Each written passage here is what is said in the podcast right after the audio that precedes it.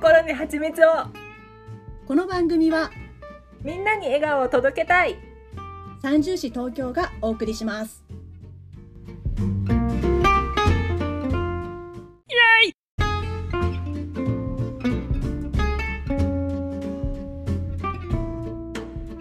はいその4その4はい。ボンボン。うん。朝活を始めたのでご挨拶させていただきたいという、はい。朝活のご挨拶ということでいいですか？そうです。始めましたというご挨拶なんですけども。なんかもうできる経営者の人はみんな朝活してるでしょ？してます。早いですよ皆さんね。なんかもう6時とかじゃなくて5時とか起きるでしょ？もうそれはもう朝じゃなくて夜中なのよって思うんですけどもうすごいよね。なんか自己鍛錬だよね。なんかその時間から活動するんだからさ。すごいよね。そう。でもその最初一番最初にその三十東京で仕事をやるのに調べたいこととかやりたいことがあって、でもなんかちょっと家じゃやる気にならなくてこれを解決するためにどうしようと思った時に、うんうん机がないからうちには、まあ、机がないってあるっちゃあるんだけど、うんうんそのパソコンをやるのにちょうどいい高さの机がないのね。うんうんなんかダイニングテーブルだとさ首がやられるのよ。やられますよ低いからやられねるよね。やられるやられますだから向いてないよね。やっぱ学習机とうんかちゃんとパソコン机みたいなのじゃないといけないし。なんかだからノートパソコンなのに Bluetooth で別にキーボードやってるサラリーマンとかいるんだなって分かったの。ああそうだねそうだねうんでだからデスクとテーブルは違いますねやっぱりね違いますね。うんご飯は食べられるけど仕事はできないんだよなとか。なんか長続きしないし、あそうそうそうそうそうなんだよねできないしね。うんそうだから、隙間時間というよりもがっつりやりたい方だからね割とね。そうなの。うん。だからこの机ではもない、あの机でもないってなったら、うちにあるすべての机が当てはまらなくて、じゃあ新しい机を買おうって思ったんだけど、でも買ったところで置く場所がないってなって、うん。それは却下。うんで、次に、じゃあ制服を買おうって思ったわけ。か、もうじゃあっていうところがもう本当にもう三段跳びぐらいでついてこれないですよねっていうことでちょっとだけそのままでお聞きください。制服を買おうって思ったわけ。やる気が出るように。うんだからなんかなんか事務事務員の服とかでも別に制服で外に着ていくわけじゃなかったら好きな服でいいんじゃないかと思ったらなんかキャビンアテンダントの服とか着てもいいのかもしれないとか思ったりそういえば介護の職場で働いてる時にナースさんのすごい動きやすそうなパンツスーツのナース服とかもあったよなとか思ったりでも普通にワンピースの方が着やすいかなとかも一通り思ったりでもなんで社長になったのになんか一周回って制服着なきゃいけないんだろうって思って。なんか。異業種の異業種の。なんで白衣の 不調さんみたいなのが生きてる感じの。もうコスプレか異業種のねそういうなんかこうなんかこう動きやすいやつとか別に動かないのにね。もうデスクワークの極みなのに動きやすい。なんか最初ワンピース服のナース服も考えたんだけど可愛いからピンクの可愛いじゃんと思ったんだけどなんかそれで足元冷えるから結果レッグウォーマーしたら意味ないじゃん。だからだったらじゃあパンツスーツのなんかそういえば動きやすいやつもあったよなと思って。いろいろねこう便宜を実際的に考えた結果だよね。この変遷そうそうそうそう。この思考の変遷を皆さん知ってくださいちゃんとそしたらなんか走れるナース服みたいなやつあったからそれだったらいいかなって思ったんだけどなんか別に走んないしなと思って走んないっていうかもはや動かないっていうか日常生活でも走んないのに。本当にそれも本当に言われてみればおっしゃる通りなんだけどその時は本当にまずその仕事をどうやったらできるかなっていうことしか考えてないから。そうだよね。もうそこに集中してる結果ですからこの思考はね。本当にそうそうそう。だからまあ走れるナース服もありました候補に。うんうん。でもまあ ちょっとこういまいちだな。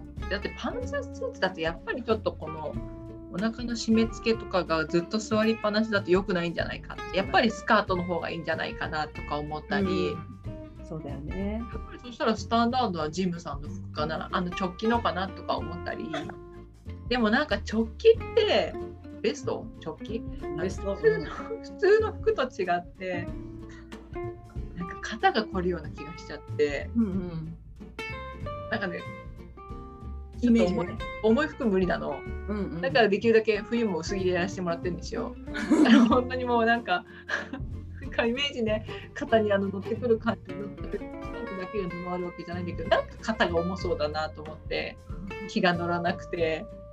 でも事務員の服ってめっちゃ可愛い服あるわけいっぱい。うん私前にその介護の事務所で働いてた時にジムさん。3人いたんだけどみんなパートだったけど、ね、みんなでジムの服お揃いで制服着ないって言ったことあるの。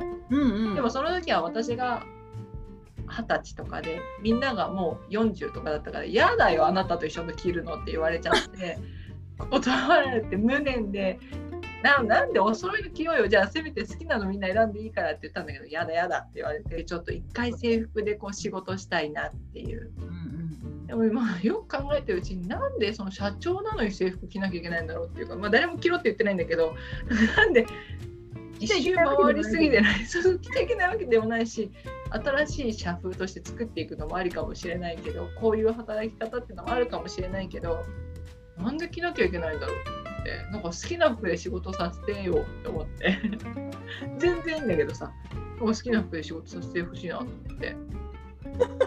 なんかちょっと制服着るのもなんかちょっと違うなと思って。何か強要されてる雰囲気になってきたねだんだんね。そうそうそうそうなんか。自由じゃない。私が愛する自由じゃないっていうね。せっかく手に入れた自由なのに自分から飛び込んでいくことないんじゃないかと思って。なしなしってしたのね。そうだよね。それでどうだったうん。危なかったね。危うく制服着てなんか今日から制服着ることにしたからってブラコに報告するところだったからね。そうだよね。だからブランコも来てねできればっていう話になって もうズームの時は基本制服で。わあこの大阪出張も荷物が増える可能性があったわけだね。そうそう、まあ、プライベートはいいけど仕事の時はやっぱ制服着ないと。やる気がやっぱり生産性が違ってくるからとか言っちゃって私家でしょっちゅう30時時の仕事やってるけどずっと来てんのその時間みたいなね。いつ来てて来てなきゃいけないとかなんか具体的になりそうだよね。やっぱりそれがオンオフの切り替えにつながるからとか言っちゃって。いやいやいや本当に良かったその決定が。覆って。危ないところでした本当に、まあ、ギリギリ着ないっていうところになったんですよ。うん、うん、そうですよね。そうそうそう。それでじゃあどうしたらいいんだっていうことになった時にあの妹がね朝早く家を出ててうんうんうん。お母さんがそれを妹が電車に乗れるようにちょっとバスだと大変だから朝早く送って行っててうん。駅まで？駅までね最寄りの駅まで送って行ってて、でそれがもう本当にもう妹はもう絶対にぶれない。絶対6時45分なのね。うん。でお母さんは朝お風呂に入らないと体がこうああの氷山の中に埋められてる感じなんだって。首から下を氷山の中に埋められてる。てくれてる毎朝本当に。もう毎朝目覚めてくれてありがとう本当にね。ドラマだったら寝るな死ぬぞっていうぐらいの感じの状況で、ね、毎回寝てるんだけど。そうか。お風呂とか湯船に浸かれるってことですか？そう湯船に浸かって、うん。スライムみたいに溶けて入ってるんですけど。それを大体こう6時半にはーって無理やり起きてきて湯船に浸かって6時43分ぐらいに上がってきてそのまま車に行くのね。それで週5でやってんだよ。お お母さん本当母親業ってすごいね母親業ってすごいよ本当にもう今尊敬の気持ちしかない本当にそれでも急にハンドル握って「あ行かなきゃ行かなきゃ」とか言ってやって行ってるんですね。もう本当に母ってすごいね。母は偉大ですよ。ですね。そうです。だからあそれに乗っていけばいいんじゃないかなと思って。うん。それに乗っていってそれで駅まで行ってで向こうでカフェで朝活したらいいんだと思って。うん。試しに行ってみようと思って。うん。一回やってみてからちょっとどうするか考えればいいんだと思って。うんで朝活することにしたってお母さんに言って「いや一緒に6時45分に車乗ってくから」って言ったら「えそんなんできるの?」って言ってたんだけど、でも本当にできる気しかしないって言って起きて車乗りゃいいんだろう。できるできるっつって。もう本当もう前日から勝ってるわこりゃとか言って。やらせてみてくれとか言ってできる気しかしないんだからやらせてみてほしいよね本当ね。できる気しかしない。もうなんなら前日から勝ってるしもうだからやんなくてもいいぐらいだって。だから一応一応やるけどでも絶対できるからって言って。やんなくてもいいくらいだっていうなんかこうくだりがいいですね。独立してもう勝ってる。気分は勝ってるからってところですね。そうそうそうそう気分は勝ってる。もうだから出来終わってるから気持ち的には。でもまあ明日それをなぞるだけだなと思って。いや本当に朝活を、まあ、どうぞどうぞ。それで起きていくだけなんだけどそれで起きてうん。最初その朝活っていう世界を全然知らなかったからうん。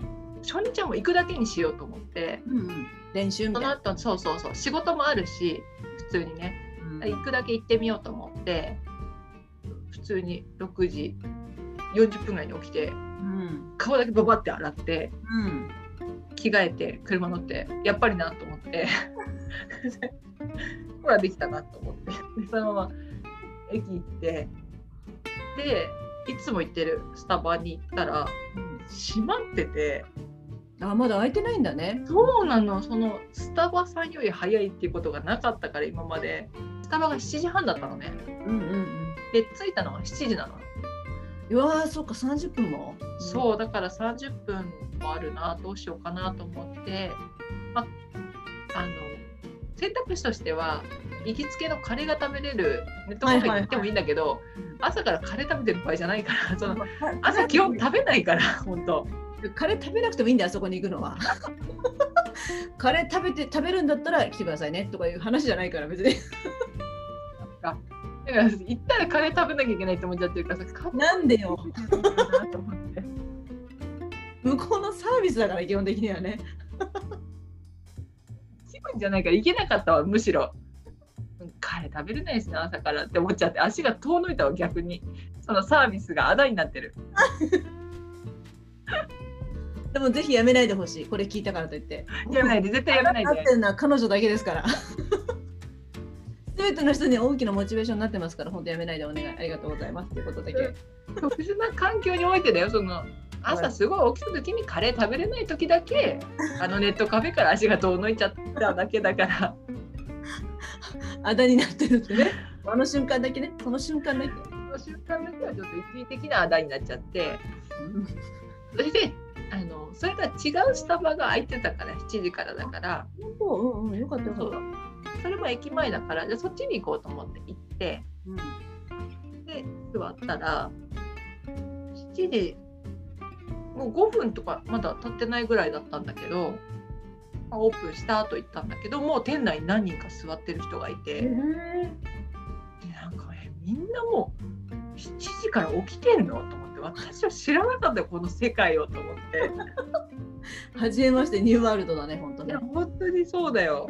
だっていつも見てる駅じゃないんだもん。もうこういう人たち見たことない。私がす通勤する時っていう感じの。うんうん。もういる人から違うんだね全然ね。そうそうそう。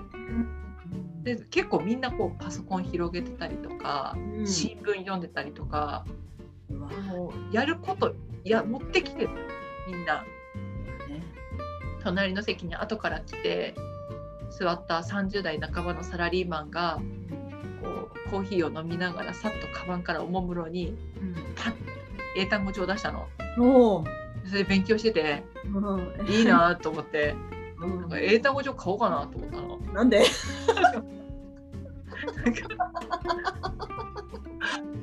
これ本当にボンボンのいいとこですよ。もう自分のシーンはあるんだけど感化されやすい。それででもなんで買うんだろうって思ったのその後なんでまあ英単語勉強すればいいじゃんここで朝。そういう時間にすればっていう一人のボンボンもいたんだけど。えなんで朝活で英単語勉強しなきゃいけないのっていう。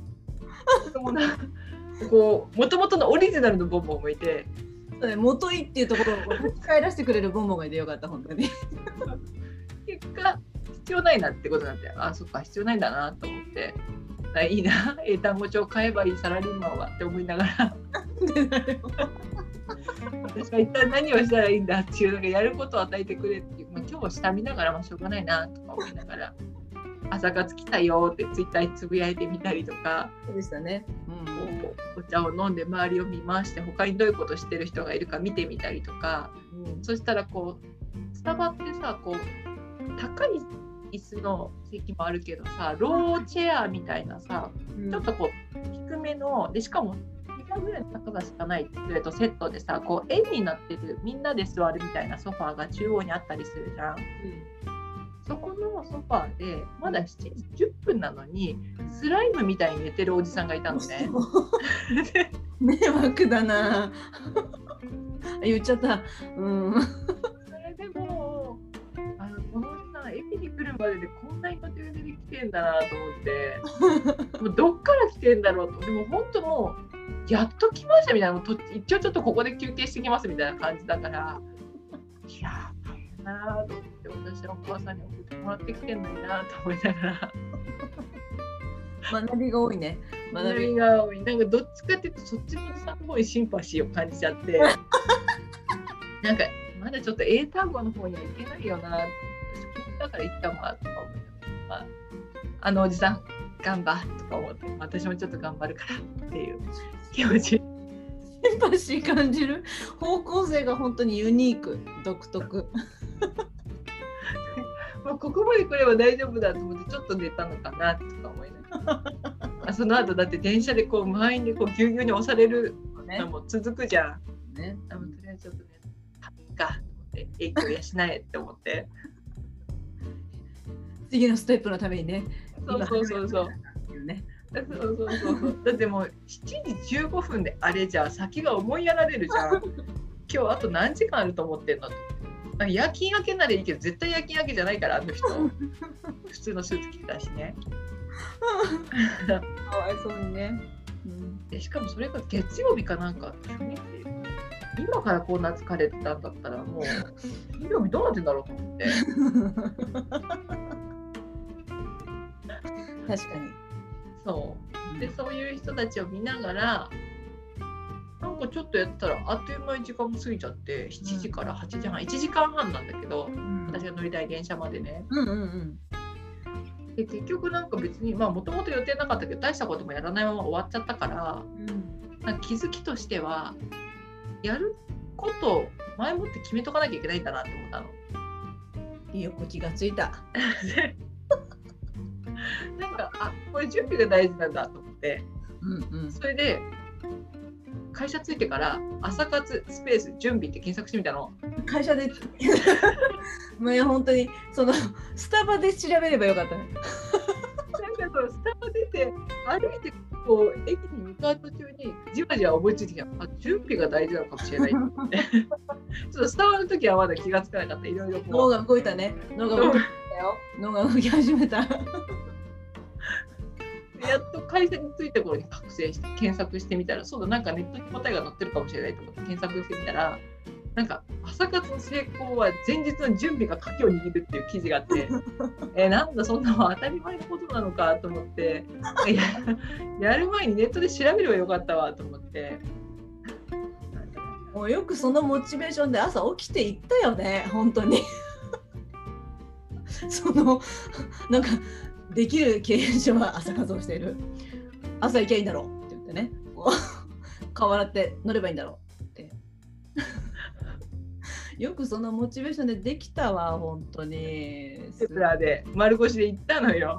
すごいだよ本当に丸腰の丸裸だよ本当にね本当に。本当にまさかここにいるこの子がそういうつもりで来てるとはもう誰も思わなかったよねキョロキョロしててさ観察したよ、あの日はね。なるほどと思ってね、準備かと思って。なんかもう、家で朝活やる人とかはもうやりたいドリルとかを机に開いて置いて寝た方がいいとか書いてあって、まあ、なるほど。すごいね、モチベーションだね。う。うんん、でその朝は割とその英単語帳みたいなどっからどこまでやるっていう範囲が明確なものをやった方がいいって書いてあるああ、なるほどね。うんうんなんかこうぼんやり考えて構想出るとかこうやった感があんまりないものは良くないって。それを何をするかを考えるのに一回朝活やんなきゃダメじゃんってことになったわけ。朝活で朝活何をやろうっていうのを考える朝活ってこと。そうそうそう英単語帳っていうやりたい単語帳が決まってる人はいいけど決まってないんだからそれをや考える朝活がないといけないなと思ってでしばらくちょっとその間お休みしちゃって木曜日かなあそうだまた朝活行こうと思ってちょっと電源があるとこがいいなと思ってコメダに行ったの。うんうん。でコメダにも大体7時ぐらいに着いたんだけどうん。コメダも並んで待ってる人たちがいるへえ。まあというこちらもまあまあ、まあ、並ばないでギリ済むぐらいの時間に行ってんだけどうん7時3分とかにね。うんうん。で行ったんだけどちょっとコメダは誤算でスタバも待ってるんでオープンを待ってる人たちがいるしコメダを待ってる人たちいるんだけどメンバーが全然違うの。はいはい。コメダは8割シニアなのね。あ、そうかもね。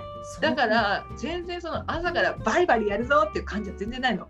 あまなんかさかもうみんな感こうやすいこのボンボン。見たりとかなんか本読んだりとかと嫌な予感するな。しててあそういうことをする時間にもなるよなと思いながらパン食べながらまったりしてたらもう時間になっちゃって まったりしちゃうから。もうね、本当に感化されやすいから、もう周りにいる人でできていると言っても過言ではないよ、本当に。危ないだからもう本当にコメダにあんま行けないなと思ってやめて朝からコメダ行くの、本当に。朝から行くとこじゃないあんなところ本当に麻薬みたいなところだから 本当に危ないと思って確かに構成してる人は違うね。そうでしょうんなんか目当てっていうかこう打ち出してるのもさモーニングを打ち出してるからさそうだね、そうだね。それを食べに来るみたいな感じの人が多かったりするじゃん。で一応サラリーマンとかもちょっとはいるんだけど全然もう埋もれちゃってでしかもコメだって店内が広いからうんうんうん。そういうこうやるぞっていう人がギュッと集まってる場じゃないじゃんスタバとかと違って。でしかもさその時さもうなんか朝活やんないの朝活やんないのってめっちゃ言うからさじゃあお母さんもやんなよって言ってお母さんも一緒に来たわけ。もう。もうね、ほんとボンボンママもすごいよ、その誘われるがままにさ、その体が氷山みたいになって目覚める人がさ。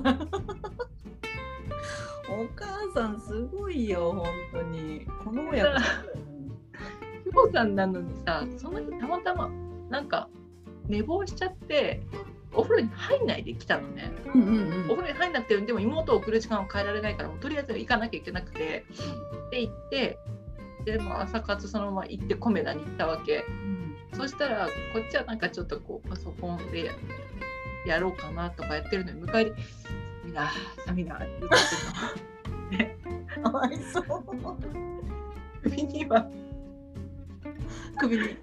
首にはさなんかフリースでできたあのさ飛行機乗る時に首にこうやって当てる枕 U 字の枕あるじゃんあるね。うん。あれみたいな形をしたフリースのなんか襟巻きみたいなのしてんの。もうそれ寝る時にするやつなんだけどあ、大事大事大事だよね。首周りそれは。もう取らないけどでそれついてるよって言ったんだけどもうこう首から手を離さないこれは絶対に渡せないとか言って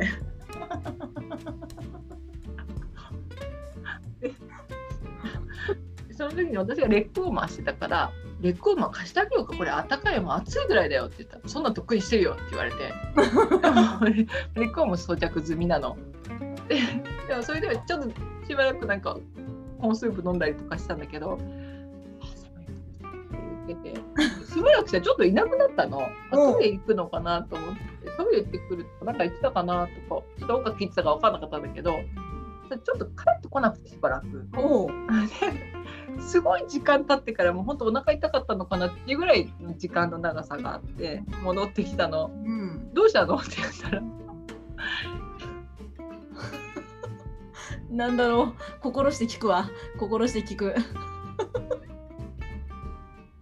からトイレで体操してきたって言われたの。ねトイレで何？トイレで体操してきたって。あ人が来ないからね人が来ないから。トイレのね個室だったら。こ のこうどそんな長い時間占領しちゃったのね。寒いからね。2つあるからねトイレの個室まで行けば。うん。もう思う存分ね思う存分ねあの体を動かせるからちょっとあったかくなって。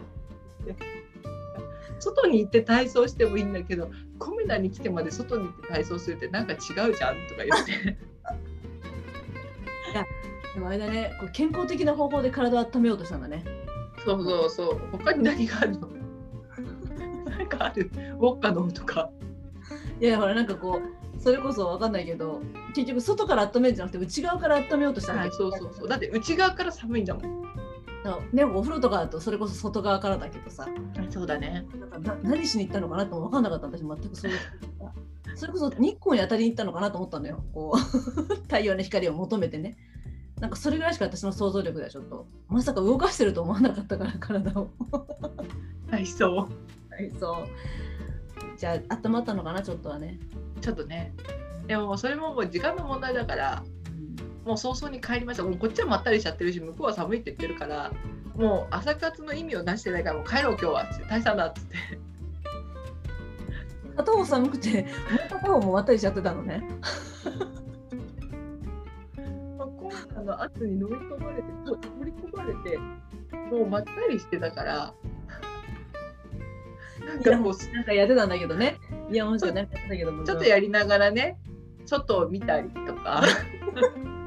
してたからマジで全然はかどんないはかどんないわけよ。もうやってるサラリーマンの朝活ってこれじゃないんだろう。経営者がやってる朝活ってこれじゃないだろうと思って。なんか正解は分かんないけどこれじゃないことは分かるとか思いながら。わざわざまったりするために睡眠を削って削っている意味は？とか考えちゃうもんね。そうだよね。そうなんですよ。だからこれは違うなと思って撤退相棒も凍りついてることだし トイレで体操させるぐらいならもう早くお風呂入ってもらおうと。確かに確かに。確かに。でもそんなことしなくても1秒で内側からポッポ燃える方法が一つだけあってパスワードを聞かれることなの。へえそえなんだろう思い出せない思い出せない」って追い込まれるからもう1秒で熱くなるの。熱くなるの？それで。そう。で今日もなんかポイントがすごい入ってるかもしれないから確認したいって夜言い出して。うん。でそのためにサイトに入んなきゃいけなかったの。でその時になんかねクレジットカードの手続きこう連結させないといけなくて。はいはいはい。ポイントとカードの情報をね。でエポスカードを使ってるんだけどエポスカード、まあ、他のクレジットカードとか Google とかもたまにあるけどパスワードを入れる画面になるとそこの上にさこうヒントみたいなの出せる設定あるじゃん。うんで「お母さんここまたパスワード入れる画面来たよ」って「えー?」って言われて なんかここに書いてあるって言ってそこのパーソナルメッセージみたいなことをそこでは言うんだけどパーソナルメッセージっていうところにエポスの1って書いてあったの。お母さんエポスの1だって。エポスの1だよ。わかる？って言って。全然わかんない。なんだろう。まずいまずいって。こう脱ぎながらなんか熱くなってきた。秒で熱くなってるの。さっきまでもうヒーターもやってなんかすごい来てダウンも着てるのに家の中で。エポスの1って言われたとさなんだだからそれすればいい。でなんか何か心臓に負担かかってる気はするよねちょっとね。こういつもは使えない感じね。あの早着にするよ。あんまり使ってたら。それぐらいの勢いでこうパスワードで燃焼してんだよね。でそれなんか2段階制なんだけどその前に普通の4桁のパスワードを入れる画面があったの。でお母さんこれカードの4桁のパスワード入れるんだってって言ってこう渡したの「はい」って言ってそしたらすごい長いことでも考えてるわけじゃなくて操作してるわけ。うんうんうんなんかでも4桁だからさポンポンポンで終わるはずなのにずっと操作してんの。で何かなって言ったら ちょちょっと待ってね今パスワード帳のパスワード入れてるからって言って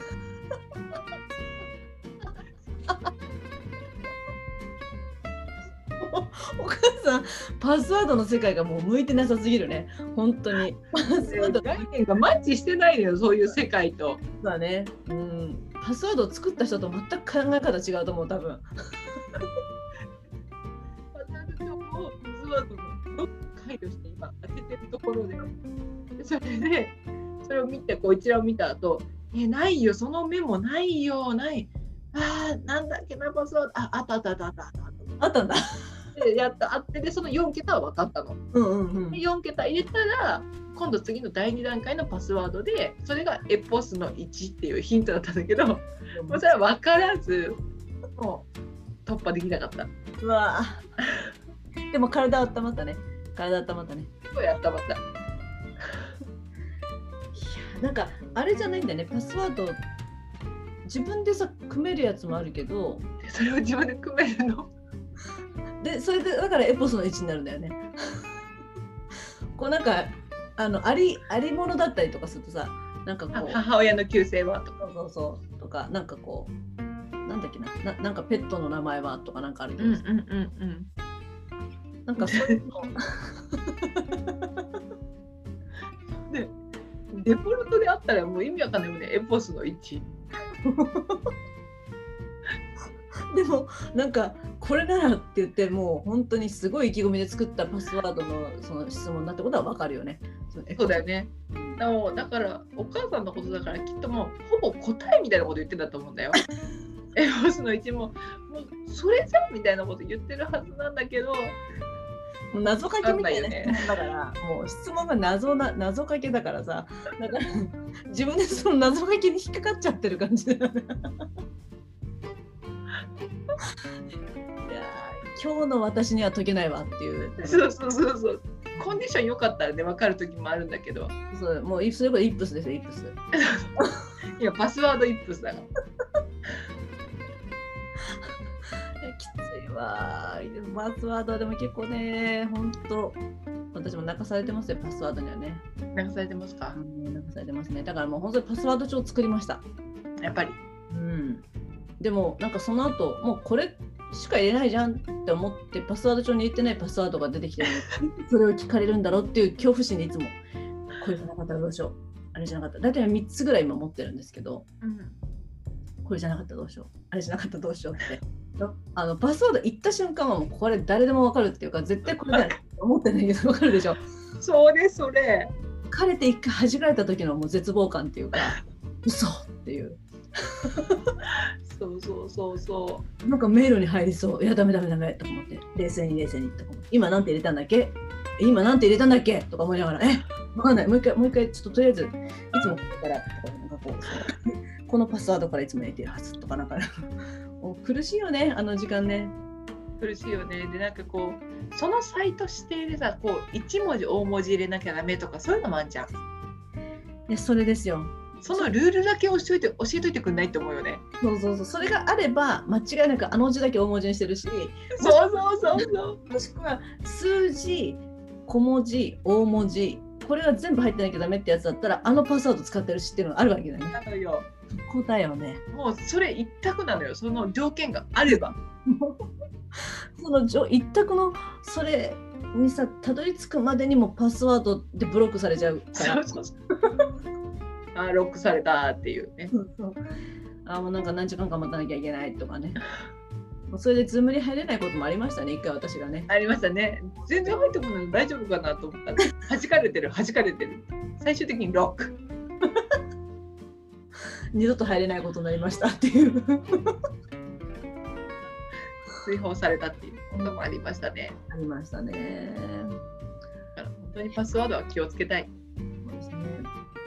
じゃああれですか？まだ朝活で何をするかは決まってないんですか？ちょっと決まってないですね。どういうことをしたらいいよっていうことあったら教えてください。ただ早く起きてまったりしてるからね、1時間半多めに。今のところ。もう睡眠がもう何より大事なもう本当にねボンボンにとってはもう睡眠を削ってやる意味のあることにぜひしていただきたいと思います本。当に今のところまだ先輩たちの背中しか見てない。でもねその先輩たちの背中を見て憧れてる気持ちがあるってところがもうね本当にもうここに踏み切ったボンボンのね大きな強みですから。ね。あの人たちはどうせショートスリーパーなんでしょって切りもう切り捨てる人もいますから。でもそうじゃなくて私もやってみたいっていう気持ちで動いてるところがねもうボンボンの素晴らしいところですから。ぱりそこが形から入れるところが強みとも言える。そうそうそう。憧れちゃうからね。何やってんだろう単語帳買うとこだったから。ね。もう本当にそれだけはねもう私はもうもし事前に聞けていたら全力で阻止しましたよなんで？ってなんで買うのかなって。なんで買おうと思った？って聞くと思うんだ。一回ね、尋問したい方がいいよね。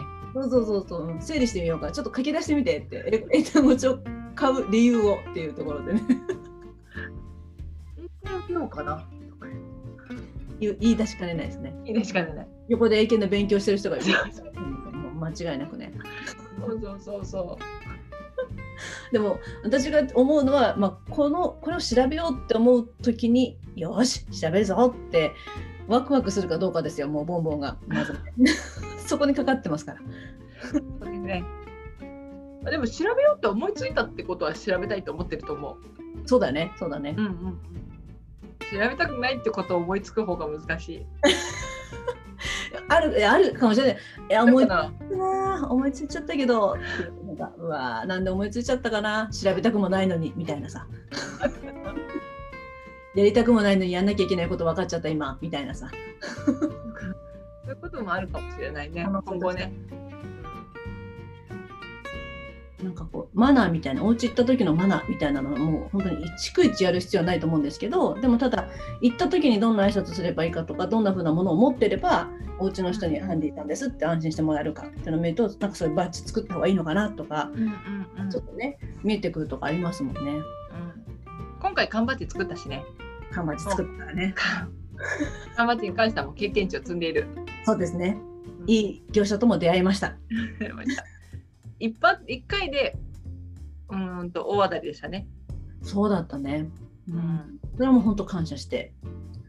あれいいんじゃないですか？あのハンディさんバッグも今回のところで。はあ、そうだ。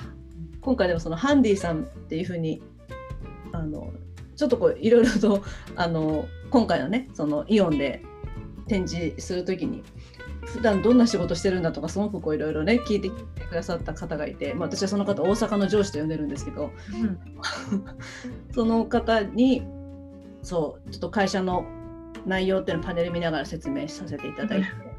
オリエンテーションみたいなこと。で我々が来年も主に力を入れていきたいと思ってるのはこのライフサポート事業なんですっていうそうだ。猫じゃないんだ意外と。グッズとかそういうことじゃなくてこっちなんで割とこれスーパーで言う。集 集中して来年やっていきたいと思って今準備してることはこれなんですとか言って、うん。そしたら具体的に人件費とかどれぐらいかか考えてるのとか。大体1人当たりこれぐらいしないと回っていかないって言われてるんだよとかそういう情報が入ってきていやすっごいなこの人と思いながらうん。いろいろこの人とかこの方っていうか。さすが上司。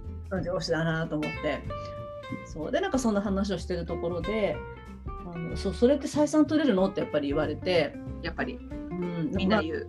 そうそう高いとこ高いね金額でやっぱやるんだったら利用してもらわないと意味がないからっていうのでここからはそのお金をすごく取るつもりではなくて全体であの収支をバランスを取っていこうと思って今そういう経営のね創業相談みたいなところも利用しているんですよねとか言って、うん、なるほどねとかっていう話でそうしていった時にそのまあスタッフのことを私たちハンディさんって呼ぶんですけどって言ったらうんうん。いいねって言われて。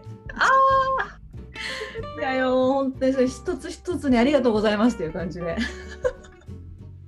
りがとうございます。そうで、なんでギブユアハンドなの？とか聞いてくれるんですよ。おお。目が高い。もうそういうこう、ありがとうございます聞いてほしいところをねっていうかもう思い出を入れてるところを分かってくれてるっていうか、だからあえて聞いてくれるっていうか。うん。ギブユアハンドっていうのもね、こう手助けするとか、まあ、手伝うとかそういう意味があるんですけど、もう一つは拍手を送るっていうね、あるんですよ。私たちはサービスするときに大変だから助けるとかそういうんじゃなくて敬意を込めて敬意ゆえに何か手伝わせてくださいっていう気持ちでやりたいんですとか言ってやこの説明ができると思ってなかった。今日ここでと思いながら。ニコちゃんグッズを売りながら。もう幸せすぎるよね。ニコちゃんの囲まれながら。こんな話を。そうしかも自分でちょっと言わせてくださいじゃなくて聞いてくれるっていうところ、ねうん。え。しかも聞いてほしいポイントを聞いてくれている。そうなんですよ思い出を入れて立ち事業を立ち上げることのこう意味をねあの深く理解してくださってる方なんだなと思って私も人にこんな風に質問できるかなとか思いながら、うん巧みな質問でしたね。いや本当にねもう相手が心から話すような質問ってこういうことなんだうな、ん。学ばせていただきましたけどねさすが上司。それは上司大阪の上司ですよ横浜在住のね混乱ですよ。もうどういう意味なんだって。そうなんですよね。実在するのかそんな人はっていう声もあったりなかったり。なかったりでね。そうそうそう。メール来たから存在するらしい私の夢じゃないらしいあれはっていう。のね理想をなんか具現化したそういうこう大丈夫。生き量とかじゃそういうまたそういう話じゃないんで皆さん大丈夫ですよ。実際にミートしてますからね。ミートしてますから、ミートしてメットしてますからも もう確実にいるでしょうこれは。ういますいますもう、うん思いがけない時に「どう?」って聞き聞かれてるんだからもうダイソーで質問されて「どう?」って投げかけられてるからね。そうそうそうもう本当にちょっとぜひねあのいただいたアドバイスしっかりとものにしていきたいと思いますこれからもねあのコンサルタントとして三重市のコンサルタントとしてやっていただきたいですねお願いしたいですねぜひぜひよろしくお願いします。でグッズねあのいかがですか？って言ったら俺は買わないって言われたんですよ。なぜならミニマリストだからって言われました。やられた。そっかミニマリストはそうですよね。って家も本当にもう最小限のものしかないしもうしょう例えば靴下とかそういうのも同じ色の一色しか買わないって。だからもう洗濯機の中とかで結局そのいろんな色とかデザインとかがあったりするとペアを考えて干していかなきゃいけないと。うん。それはもう別にもう同じ色一色だったらもうどの組み合わせだって同じ組み合わせだから確かに。そうミニマリストの方はそうやって時間の短縮とね選択して考える時間を短縮してきますよね。そうそうっつって。そうですか。じゃあちょっとミニマリストがダイソーで何か知りたい。消耗品ですよね。フォトフレームとか買わないと思うよ。キャンドルとか。え？キャンドルとか。キャンドルとかね。キャンドルもこうアロマを炊く用のっていう。キャンドルで楽しむためのものじゃないと思う光を取るのかな？かなわかんないキャンプとか好きだからそうかもしれないねそうそういうふうな感じででだけどこうねあのアドバイスすることで応援するって言ってくれたのでありがとうございます。貴重です。本当ですよねこんな感じで大丈夫ですか朝活の話始めたよっていうご挨拶でした。で朝活もこれから頑張りますということでねそうです。頑張ります。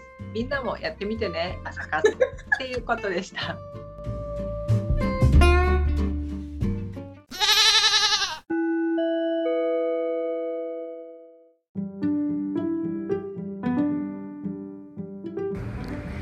聞いてポンポンだよ。あ最後まで聞いてくれるまでに時間かかる人もいるかもしれないと思ったからお話は途中ですがここに割り込ませてもらいます。今度の11月21日の土曜日の夜あ間違えた。午後の8時からえっ、と番外編「ここ8」をお送りします。だからみんないつもと違う8のつかない日だけど夜の8時から土曜日楽しみに待っててね。バイバイ。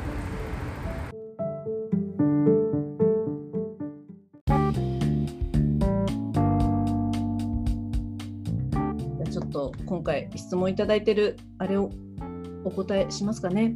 ありがとうございます。今までに見た映画景色で印象深いものを教えてくださいまたその理由もシェアしてもらえると嬉しいですということなんですが映画と景色を一緒に聞いてくるわけですね。そうですよ映画やドラマじゃないですね、そこは。映画や景色。でもこれはもうブランコの得意分野と言えますね。記憶力が抜群だから。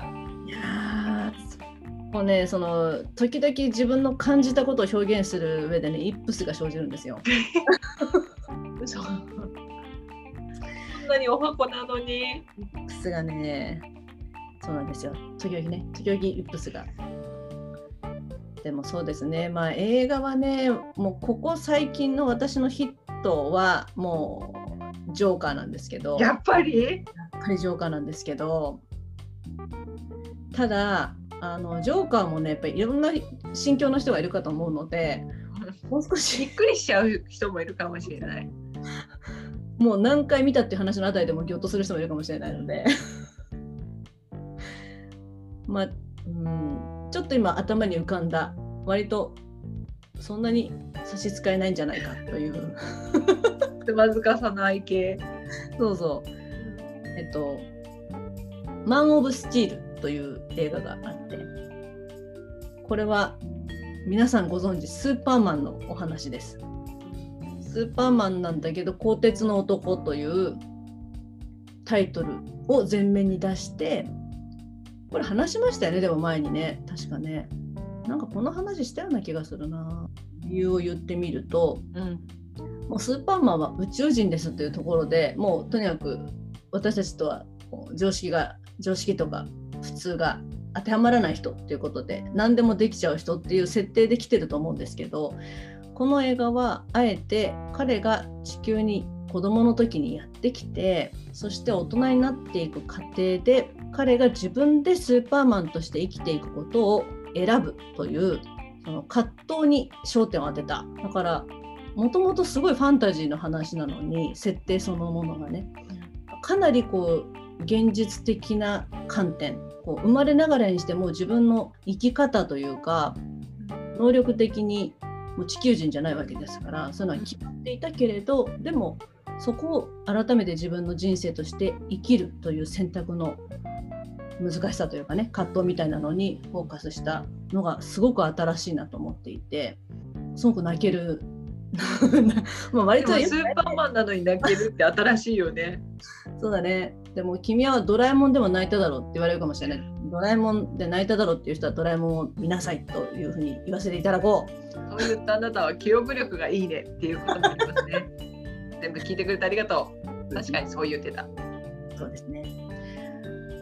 例えば私よく思うんですけど、ものすごい音楽家とか、まあ、歴史に名を残すような音楽家の人たちって、あのもう本当に幼少期からその道で育てられてる人が結構いるですね。もうそういう子供の時のにしか育たない多分感受性とかもあるからだと思うんですけどで大抵その子供の時って普通の子と同じ生活ができてないんですよね当然ながらそういう子たちいろんな我慢をしてるよね。そうなんですよその道のために。でも大抵の子はその道を選んでるわけじゃないんですよ自分最初は。うん。たまたま音楽家を育てようとする両親のもとに生まれてしまったがゆえに普通の子供としての人生を歩めないというもうフラストレーションがね溜まっても仕方がないような環境の中でなんですけどでもどこかで彼らは自分はこれでやっていくんだって決める瞬間があってだからこそその後一流になっていけるっていうところだと思うんですね。でおそらくそういう音楽家にならさせたい子供と思ってる親のもとに生まれた子供たちはもっといて実際の音楽家よりも。でもやっぱり普通に生きたいっていうこととか自分にはやっぱり才能がないであるんだけどものすごい人たちを知っているから周りにだからあのその中で自分自身に自信が持てないとか、まあ、いろんな理由で別の生き方を選んでいく人が結構いるんだと思うんですよ。だけどスーパーマンの場合もそういうのに近い葛藤というのが映画の中で描かれていてで彼はやっぱ普通の人として生きたいという普通に恋をしてとかそういうのもあったと思うんですけどあのもうその最たる場面っていうのがまず彼がそのし子供の時からすごいピンチの時に自分の力を発揮して周りからすごい気味悪がられるっていうことがあったんですね。こうバスが橋の上から転落して、えっと、スクールバスが自分たちが乗って同級生も乗ってるスクールバスが橋の上から転落した時にそのバスを川の中からこう持ち上げるという今プロって言うからそれが。うんうんでそれをしたらそれを目撃した子たちが結局自分たちは救われているのにうん彼がこんなことをしたからこうだったというのを聞いて親たちがあの子は悪魔に疲れてんじゃないかみたいな話になるわけですね。でそうすると生きていくのが難しくなるからということでその地球のお父さんお母さんは彼に自分の特別な力を絶対に使わないようにっていうことをきつく言い渡すわけなんですよね。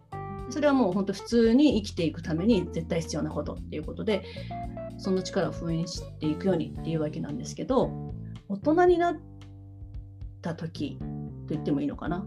青年の時代なのかな？ちょっと映画の中でメインで描かれてる時は、えー、すごいハリケーンが突然襲ってくるんですね。うん、で、えーと、来る橋の上とかでそれこそ渋滞が発生しているようなタイミングでもうハリケーンが近づいてるっていうことが分かってもう車を捨てて逃げるんだみんな避難するんだっていうような状況の中で、あのそのお父さんがもうすごい正義感の強い人だったのでみんな向こうだ向こうだって言ってもう早く出ろ早く出ろってやってるんですけどある方がなんか自分のペットの犬がだったかな子供がだったかな車の中に残してきちゃったっていうのを聞いてそのそれを助けに行くんですよ。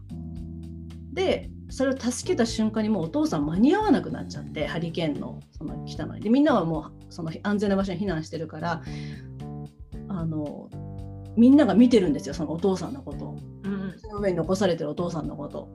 でそのスーパーマンはの彼はもう危ないからお父さんを助けようと思って行こうとするんですけどっていうことはつまりみんなが見てる中で彼が超人的な力を持ってるってことを発揮する場面なんですけど、うん、彼にとってはもうそれ以上にその力を発揮するのにふさわしい場面なんてないわけなんですけど、うん、お父さんがそれを見た瞬間にこう手をパッと目の前でこう出してそれをするなっていうのをやるんですよね。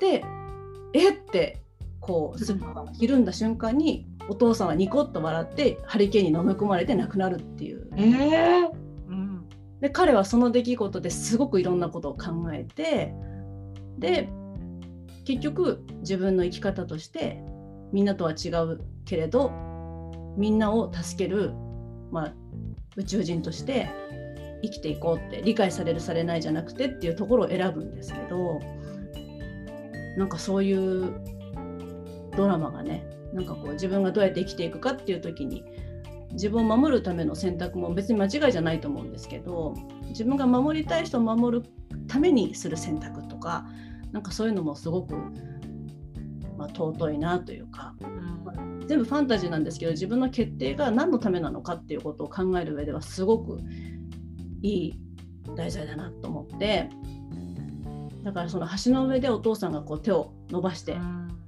で彼を守るために命を懸けたっていうところが私はもうすごい印象に残ってる場面ですね。でケビン・コスナーがやってましたねその時はね。よかったです。あれは映画は良かったですね。うん、なんか自分が選んだわけじゃないちょっと親の敷いたレールの上で生きなければいけないことにまあそういうふうな時代をかけがえのない若い時を失ったっていうことで傷を負ってる人に、うん、もしかしたら響くのかもしれないな、うん、うん、なんかそれはそれで、ね、自分のやっぱり置かれた状況って選べないので、ね、だからその中でどんなふうに自分が今から選択していくかどんなふうにその景色を捉えるかっていうことを考える上では一つのねいい参考に、まあ、その通りにみんながするわけじゃないと思いますけど一つ、ね、指標になるんじゃないかなという気がします。これはもうみんなが見れるやつですね。みんなが見れるやつです。みんな見てくれ。マン・オブ・スチールだと思うんだよな、うん。そうだね。マン・オブ・スチールだと思います。スーパーマンの話。そうです。スーパーマンの話です。スーパーマンの幼少期彼がスーパーマンになることを決定するのを決めた映画ですね。あえて大切な人を守れないなんて、ね、その後いっぱい守ってもねお父さん守れなかったんじゃ。ん。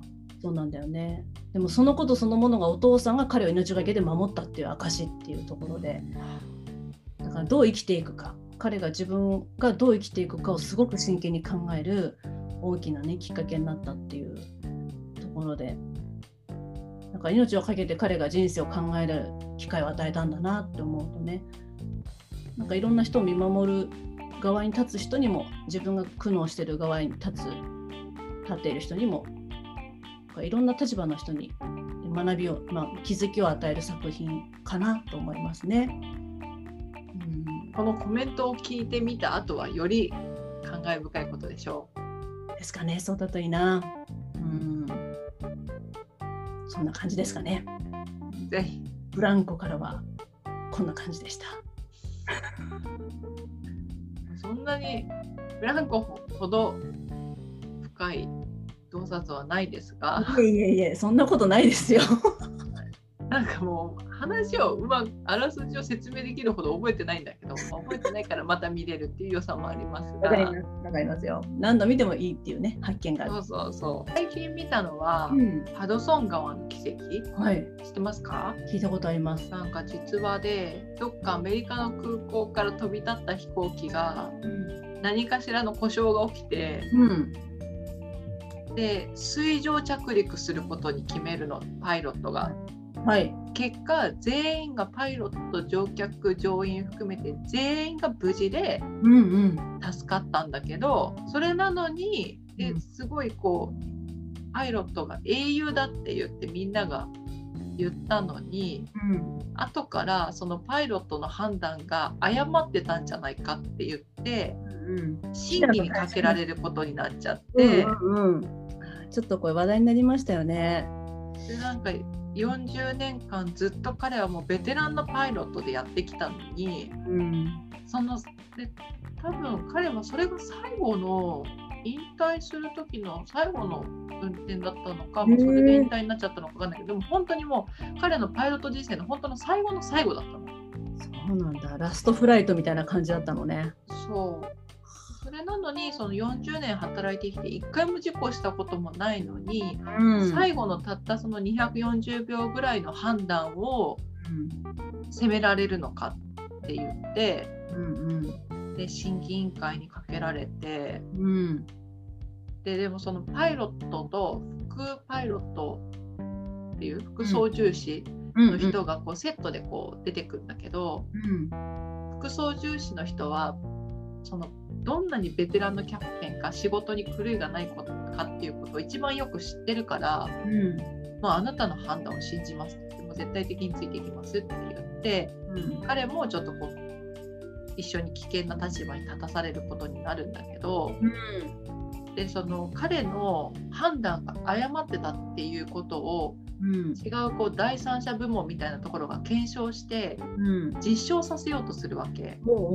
で、実際にその訓練士が乗るようなシミュレーターのところにこう乗せて同じ向こうから鳥が来てみたいな状況を再現させてでこの状況で何秒で空港に戻れるなんかなんかそう実際に起きた、はいはい、操作以外の操作ができたかどうかっていうのをシミュレーションさせるんだけど、うん、でも実際この操作をこの検証の VTR を撮るまでに何回練習しましたかって聞いたら、うん、もう7回とか8回とか分かんないけどすごい練習してるわけ。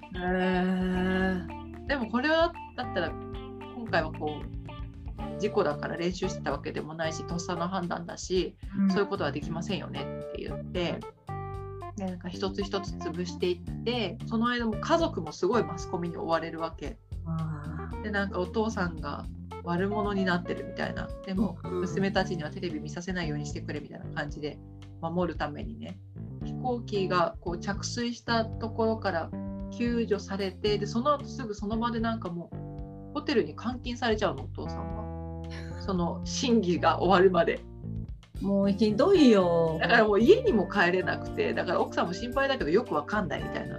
でテレビで英雄だって言ってたのにも次の日はもう悪者にされてて、うん、何が起きてるか分かんなくて連絡もまともに取れなくて夫はどんどん憔悴しきっていくみたいな感じで、うん、でもそれでもその周りの奥さんとか家族とか、うん、その一緒に働いてる仕事の仲間とかは彼の仕事ぶりを知ってるから、うん。信じて戦うっていう話なんだけど、その長年積み重ねてきたベテランの仕事ぶり、そういうところがこうプロとしてのプライドが垣間見られるところがかっこいいなと思ってトム・ハンクスさすがやなって思ってすごいいい映画でした。短いんだけどね。そうなんだね。なんか今ちょっ1と時、間半ぐらい。うんうん、そうだね。トム・ハンクスとアーロン・エッカートなのか。クリント・イーストウッドの監督の作品なんだ、これ。へえいやー、ちょっと、なんか、誰も犠牲になってないのに、それこそみんなのことを助けているのに、なんか、何が正しいとか正しくないとかって言えんだろうって思うよね。だって結論はさ正解なわけじゃない全ての人の安全を守るっていう部分ではねなんかいろいろとお金の話なのかなわかんない飛行機一つダメにしてるとかさでも人の命には変えられないのにね。そうなんだよねだからその技術を持ってがそのタラレバのところでどうこう言うって本当になんか意味がないって言ったらあれだけど結局結果として誰も犠牲になってなくてしかもそれだけの実績の人がいるんだったら信じていいのにって思うけど世の中はそういう価値観の人ばっかりでもないんだね。それでよ一夜にして一変したわけでしょ。そうね、疑って疑ってっていう人もそういう役職の人もいるってことだね。だよね。なんかもっと疑った方がいいことはあるしもっとなんかこう時間をかけてお金をかけてなんか償わせた方がいいようなこといっぱいあるのになって思っちゃうねなんかねね何をしたと言うんだっていう感じだよね。何もしてないのにある意味ではねうん悪いと悪いような非難されるようなことは一つもしてないのになんかこうかもみたいなかもの話で ね。そこまで言われちゃってるっていう。4年前か。4年前の映画なんだ、そうそう。なんかそのせいでなんか退職金も全部なしとかになっちゃうって話になって。すごいお金だったのかな。なんかそれでそのなんかえ40年頑張ってきたのにそこの2分何秒だけで判断されちゃうのみたいにもなんかすごいショックみたいな本人も。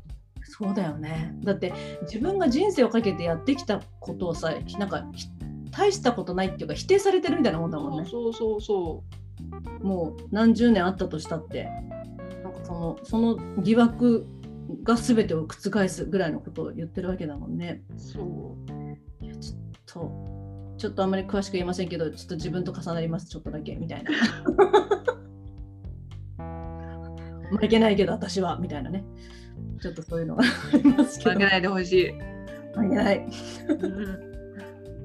これ2009年か。2009年の実際にあった出来事なんだね。そうなんです。だからその映画が終わった後に本当の本人たちのああインタビューがついてる。あそうなんだ。へえ。なんかそういうのって興味深いよね。もうだってドキュメントみたいなもんだもんねそうそうそうそう。でももうトム・ハンクスだと思ってるからさ ドキュメントに急になった時にちょっと気持ちがもう「はあトム・ハンクスそうだ」って見終わってるのにさ急になんかパッて変わってさ本人たちが出てきてもさ「えトム・ハンクスと似てないじゃん」っていうからもうトム・ハンク誰ってなっちゃうねこれこのスっていうこの この方はどなんだっていうこう1時間半私が付き合ってきた人じゃないんだけどっていう 初めましてみたいな。もう一回この顔で頭の中で取り直さなきゃいけないからちょっとこういうのやめてみたいなどっちかっていうとねそうそうそう。そのつもりで見てなかったから。そうだよねなんだっけななんかね今も亡命中の身だと思うんだけどねあれちょっとお名前忘れちゃったなんとかっていうなんかそれもアメリカがその全ての人の個人情報をえっ、と入手するっていうか盗聴してたっていうなんかこうのがあってでその反社会的なとかちょっといかがわしいことがないかどうかっていうのをもう全て盗聴してるわけ。でそれはあらゆる機会を使ってその政府の力を使ってやってることだから犯罪ではないんだけどただなんだろう個人的にそれはおかしいと思ってその情報を持って逃げて国外に逃げて今で逃げてる人がいるんだけどその人の映画があってすごいすごいじゃん。そうなの。すごい緊張感だなと思って。でその後やっぱり本人に代わってその本人の映像が本人に代わってっていうか役者と、まあ、本人の映像が後から出てくるんだけど若干こう動揺したよね。こうやっぱり。そりゃそうだよね。修正が必要だからね。もうフィックスしなきゃいけないからこっちの中でも本当に。この人があそうなんだっていう感え、じで。本人出ていいの？亡命しててそこから自分のは声明っていうのは出してる人なのねそれは、あそうなんだ。うん、自分がどこにいるかってことは明かしてないんだけどでもそのその罪で追えない国にいるっていうところでね。へえだからすごいよね。日常の景色が違う人たちがいますよ。本当に朝活とか言ってる場合じゃないよ。この大阪に来てるってことはとく非日常とか言ってる場合じゃないの本当に。同じ国内にいるだけなんだから。大阪に来ていますとか言ってる場合じゃないよ。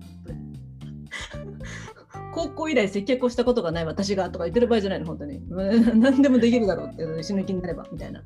死ぬ気になれば何でもできますみたいな。その人から言わせればそういうことだよね。そうそうそうそう。させていただいていいですか？みたいなね。こっちはちょっとした事件なのに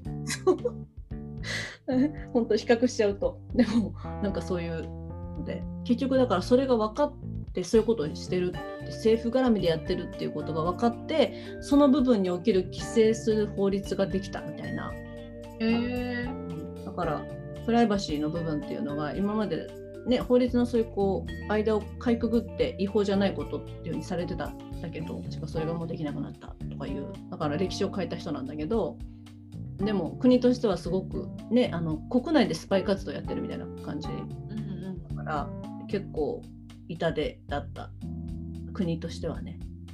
やっぱりじゃあこう今でも見つけたら捕まえるつもりなのね？国は。そうだと思う。多分もうあの自分の国には戻れない人だったと思う。だからもう普通の人生じゃないよね。それをやろうと決めた時からもうそういうことを覚悟しなきゃ。今命があるだけいいと思ってるかもしれないねもしかしたらねそういうことに携わってきているに自分のまあ多分本人は両親に沿った生き方をしたからそのすがしすがしさを今は自分はその命と引き換えに得ていると思ってるのかもしれないしね。ただその映画のタイトルは忘れている。わかりません。そうそして私が今質問に対しての答えは「マン・オブ・スチール」ですというねそうですね。だからなんか何の話してんのって言われちゃうと私もなんでこんな話になったのやらっていうか、まあ、ドキュメントのような映画っていうのはそういうことがあるよねって話その後から本人が出てくるとねっていうことに対しての例だから質問に対しての直接の答えじゃないからタイトルは分からなくてもよしっていう。気になる人は検索してねってそうそう。分かったら教えて。スティーブ・ジョブズの、うん、分かった、教えます。スティーブ・ジョブズのさ、なんかこう、やつはね、似てたんだよね、ちょっと。ちょっと似てたの、本人の若い時に。その若い時やってた役者さんが。だからなんか、変に納得したっていうか、ああ、みたいな。ああね。そんなね毎回似てるそっくりさん見つけてこれないから。でも似てる人の演技力があるとは限らないからね、やっぱりそう。なんそうなんだからそのね一瞬で出てきて終わるとかならいいけどね 2時間こう持たせるってなったらそれはちょっと違うから。そうだね。でもそういうふうなことも踏まえてのカミングアウトだったら、カミングアウトっていうか顔出しだったら、まあ制作者側も勇気がいるよね、本当ね。うん、今までの1時間半返してって言われる可能性だってあるわけそうだよ。まあでも納得のいく役者を選んでますからってとこなんだ。自信の表れとも言えようっていうことですね。そうだね。うんあの2人はいつものタッグだしトム・ハンクスとあ、そうなんだ。なんだっけ？ああのクイント・イーストンとあそうそうそうそう。これ相性とかあるからやっぱりきっとね、いいんだろうね。うんうんそうか。あと景色だそうです。景色。景色は私は2つあって、おすごい。うん。なんだっけ？質問なんだっけ？ちょっと確認させてずれてないか。いやじゃあ今度景色の方だけ言いますね。はい今までに見た景色で印象深いものを教えてください。またその理由もシェアしてもらえると嬉しいです。一つはうん、バリから帰ってくるときに飛行機の上から見た雷。えー、すごい。あれはすごくて。あの夜もみんなが寝る時間飛行機の中でみんなが寝る時間だったの。うんうん。で飛んでる下の時間も夜の時間の時に雲の上を飛んでて、で一つの島にもう島が粉々に砕けちゃうんじゃないかっていうぐらい集中放火で雷を浴びてる島があったのね。ひどいよってか、何よ。だからその島の人からしたらもうやばいことが起きてるんだと思うんだけど それから見たらもうただ笑ってる場合じゃないね。ごめんなさい。ごめんなさい。笑ってる場合じゃないんだけど、すごいね。いや本当にすごかったの。で今までこうイルミネーションとかが好きだっていうのを友達に言うとじゃあ星とかが好きなんでしょって言われることがたまにあったの。うんでも星にはちょっとパンチが弱いっていうか なんかこう満天の星もそれは素敵だけどでもイルミネーションも好きだっていう気持ちだったわけ。でもその降り注ぐ雷を見てこれこれと思って 求めていた自然の大いなる力のもうこうエッジの効いたやつだね。もう一も番。うすごいパワフルで。あーすごい。でもうそこだけが一瞬だけ真っ昼間みたいになるの。で全部がこう照らされるの。島全部が。そう。でなんかあそこの人たち大丈夫なのかなっていうぐらいもう本当にもうずーっと雷が降り雨みたいに降ってんの。いいねすごいよ。なんか何がそんなに集めてんの雷を。わかんない。そこ一帯にそれその島しかないのかしら？もしかして。その地域で一番高い場所がそこしかないみたいな感じなのかな？まあ、海の中にこう島がいくつか浮かんでてでもその島がもうひたすら集中砲火を浴びてて。すっごかったの。でそれがもう何もうわかんない体感だからわかんないけどほんと何分にもわたってずっとなの。うわだから島全滅かなっていうぐらいの大きさ。粉々になるぐらいの感じ。粉々島が粉々になるぐらいになってて。だからもうあんまり電気とかがない島だといいな逆にとか。停電とかだとちょっとでも夜うるさくて出られないかなとか思うんだけど 飛行機の中だから雷の音が全然聞こえないの。で光しか見えなくて。そっか。余計に綺麗ですごいね。すっごい綺麗だからカメラに動画で撮ろうと思ったの。うんうん。ちっとも映んないの。あそう。で全然もう光の筋さえ映んなくて。へでもガラスにもスマホをくっつけて撮ってるのに目で見るしかないんだと思ってもえすごいんだね。うそう。でもうこれを焼き付けるしかないんだと思ってで見てそそれからもう雷が好きだってことに気がついたらもう雷が鳴ったらちょっと外に出て見に行ったりとか 車で走ってる時に雷が遠くで見てちょっと雷の方寄ってから帰ろうっつってちょっと遠回りして行ってみたりとかするんだけどでもやっぱり雷をこう下から見たりとか横から見たりするよりも上から見る迫力がもう全然違くてこんな違うんだよね迫力とか。そうだと思う。でこう光のせいで辺り一面がこう真っ昼間みたいになる感じとかも分かんないから横から見てるけど、そうだね。うん。だから YouTube で雷動画って探したんだけど全然なくて。ああやっぱないんだねとこう撮るのが難しいのかなと思ってだからそれはできるだけライブで見るようにしてる。でも下からだからね。下からだからね。だから本当はもう飛行機の上からは見るのがベストですけど。それに居合わせるのも大抵雷がすごいような時って飛ばないからね。確かに。うん。だから本当通過点の中でそういう場所がたまたまあってっていうことなんだろうね。左左がじゃあ右がずっと雷落ちた。で自分が窓側だったんでしょそれで。そうそうそうそう。そういうこと自体もすごく珍しいよね。うん。その時左側にいたらって見れないわけでしょ？そうだね。うん。ねその下下から光って下に向かっていくんだもんね。そうそう。だよね。で大抵さそういう時って雲がいっぱいあるはずだからさうん。なんかそれこそその真っ昼間みたいになって島のその隅々まで見えるぐらいの日中なのかなっていうぐらい見えるっていうのも視界が悪かったら普通見えない。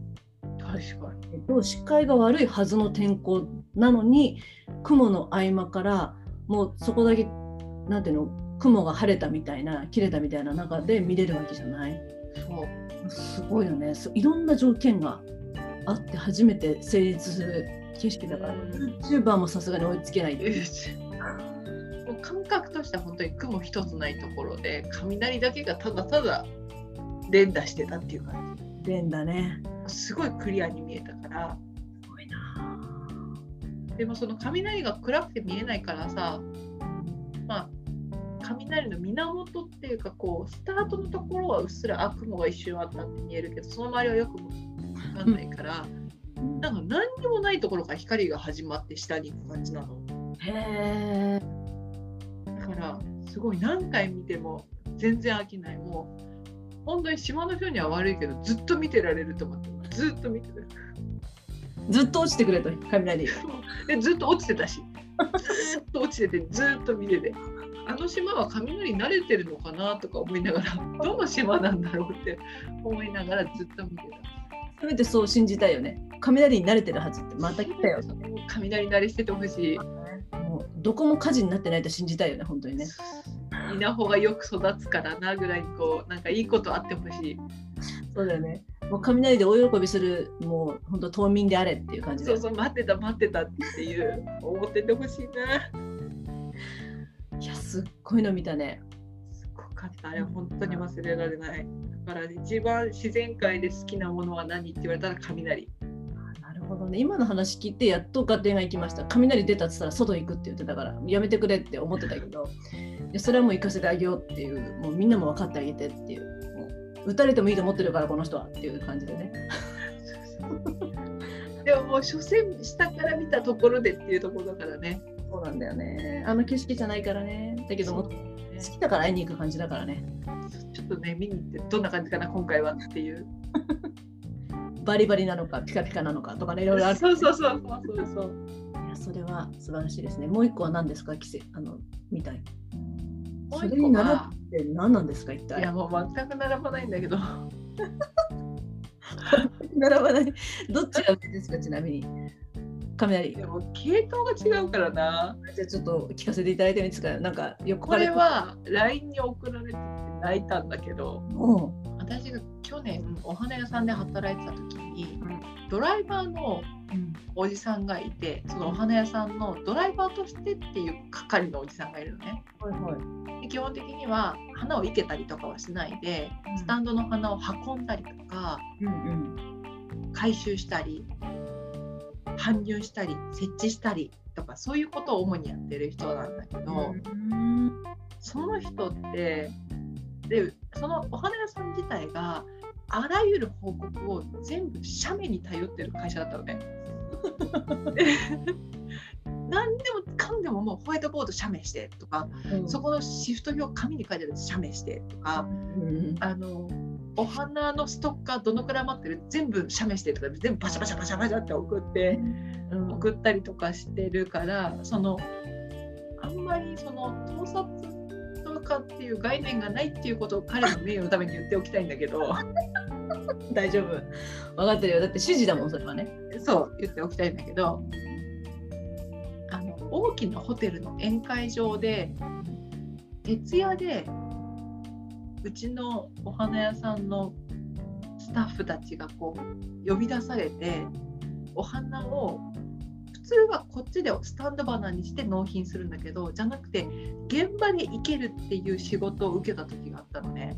大変。でそれはもう寝ないでやらなきゃいけないのになんかこう指揮系統がぐずぐずだからもう直線まで動きが決まらなくて とかこう納品しなきゃいけない花も全然来なくてとかどういう流れになってるのかぐずぐずぐずだったの。ええでこれでもうただでさえ寝ないでやる仕事だって分かって徹夜なのにどうなるんだみたいな感じになってでそれでみんなが言ってたんだけど私はもう全然関係ないから普通に家に帰ってたんだけどそーのおじさんが今までもちょくちょくみんな頑張ってますって言ってみんなが働いてる姿を写真撮って送ってきてたのね個人的に私に。うんうん。で私がその「えー、すごい頑張ってますね」とか、えーこんなお花綺麗とかっていうリアクションをしてるから喜んでくれてうんでそのまめに報告してくれてたんだけど それを私の友達に言うと「いやお前もやれよ仕事」ってよく言うからだからだからあなたには送らないんだな私に来るんだなっていつも思ってたんだけどだからそうそうね。そういうとこだぞっていうね。そうでそれですごいもうあのスタッフの人がもう地べたを這いつくばってなんかこう仕事してる姿とかを同じ目線で写真撮ってきてたりとかしてたのね。いやいやこれ、まあ、確かにこれしないで手伝いよって思うんだけど彼は生けることができないから、そうだよね。まあ、本当にもう物を運ぶとかゴミ捨てるとかしかできないの。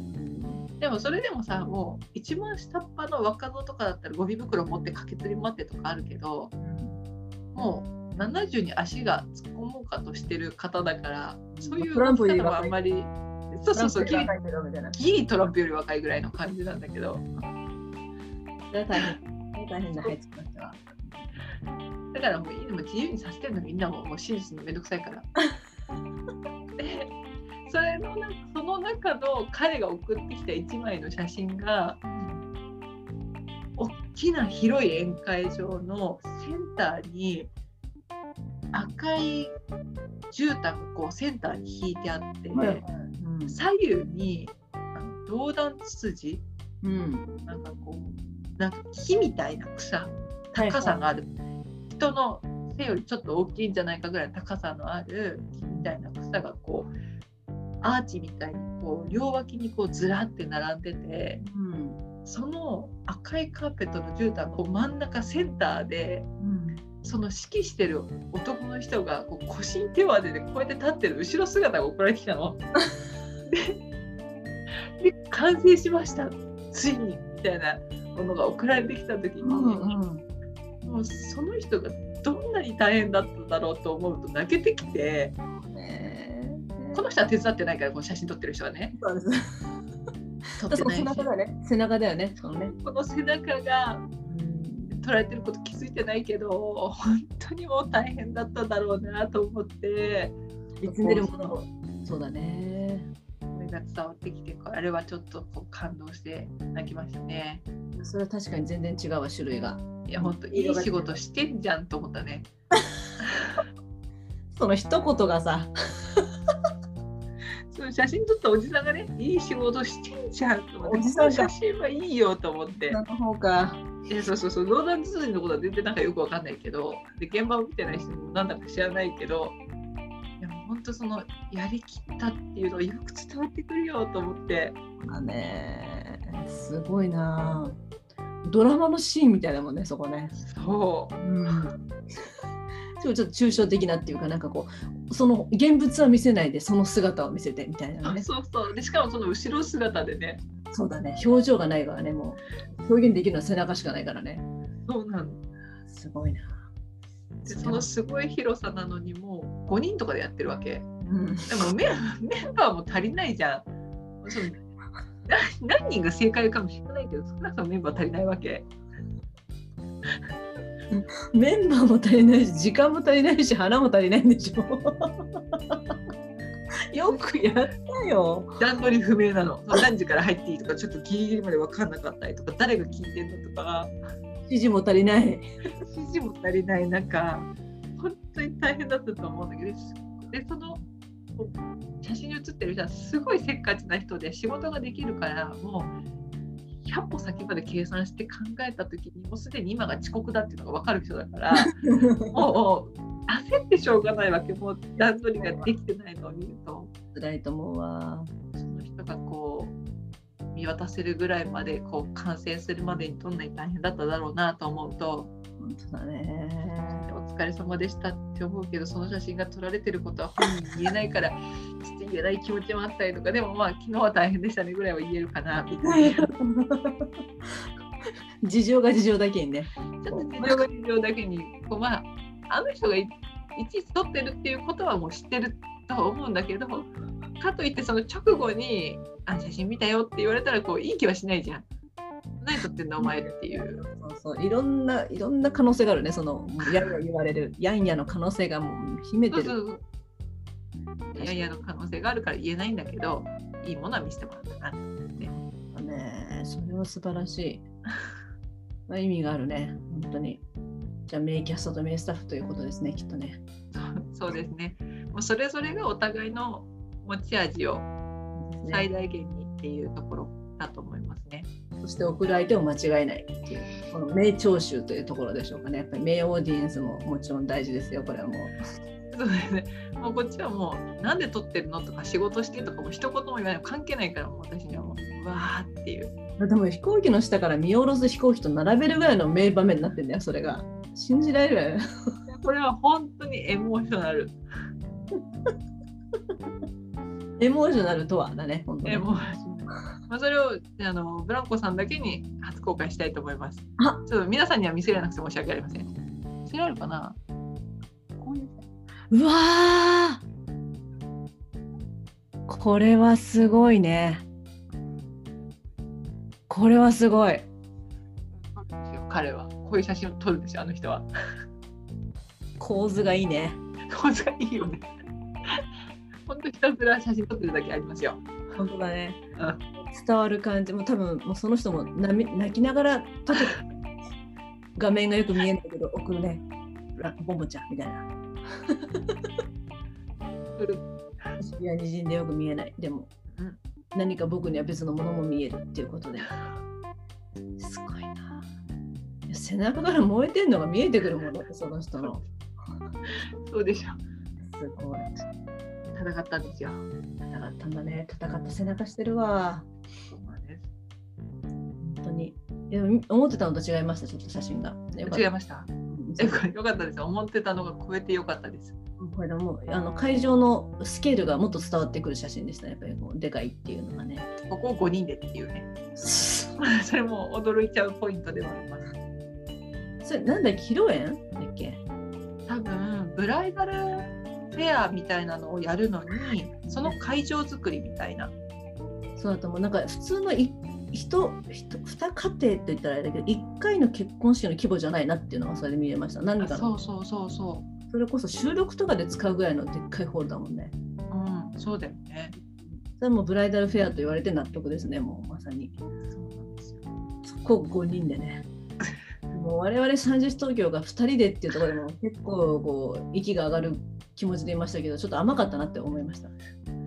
この規模の広さの仕事やってますかっていうことで まだ上には上がいるというか下には下がいるというか どう思ったらいいんだってまあでも頑張ってる人が他にもいるっていうことは覚えておきたい少数少数制でね、そうやってる人がいるっていう。物理的にでかいスペースを物理的な少人数でやると本当に過酷だから。本当に孤独だったと思います私たちみたいにねこうほら業務がこれからどんどんこう拡張していくだろうというのを今こう構想の段階で2人でやってるっていうのも結構ねあの割といろんなこう知恵とか角度が必要だからやっぱりプロの先生たちにね力を借りてっていうところでいろいろ思うところはありますけど物理的な広さ物理的な少人数っていうことがねこれほどこう痛みとして伝わってくるっていうのはなかなかないですよ。よくやったなと思う本当に。そうなんですやっぱマンパワーも低下してやるメンバーの中でねそうだよね6人目がいるけど使えないんだからさ。そうそうそうそうそういうのも含まれているっていう踏まえて本当にできる人でしかやってないんだろうなっていうところでねそうそうそうそうすごいですね。いい名シーンありがとうございます2つも。この2つでしたけれどもあんこさんの方お聞かせいただけますかいっぱいあると思いますが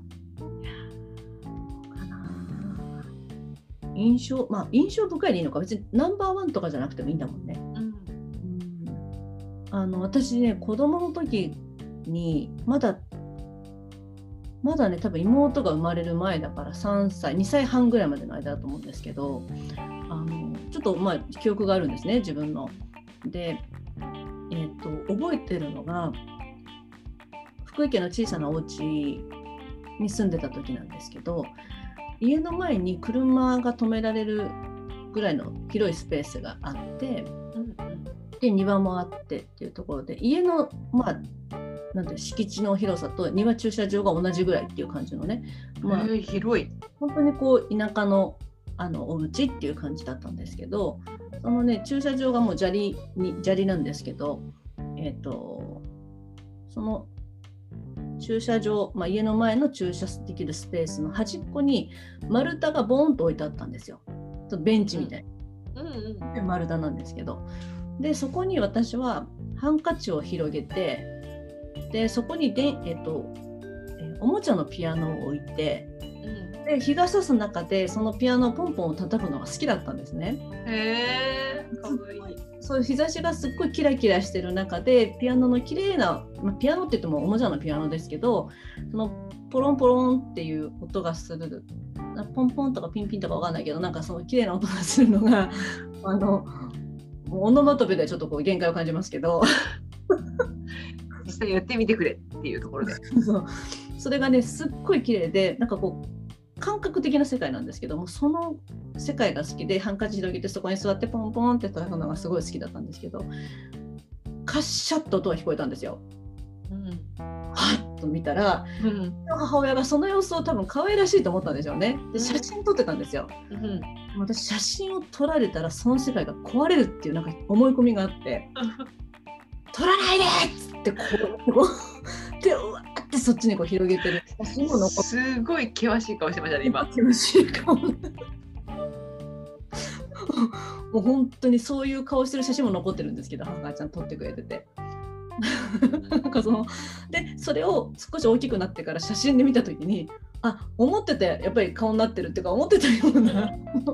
私が綺麗だなと思って楽しんでる一人の世界とカメラに火がついて鬼の形相で母親にもう牽制するっていう様相が 両方写真に残っててなんかこう自分の想像の中だけの話じゃないっていうかね。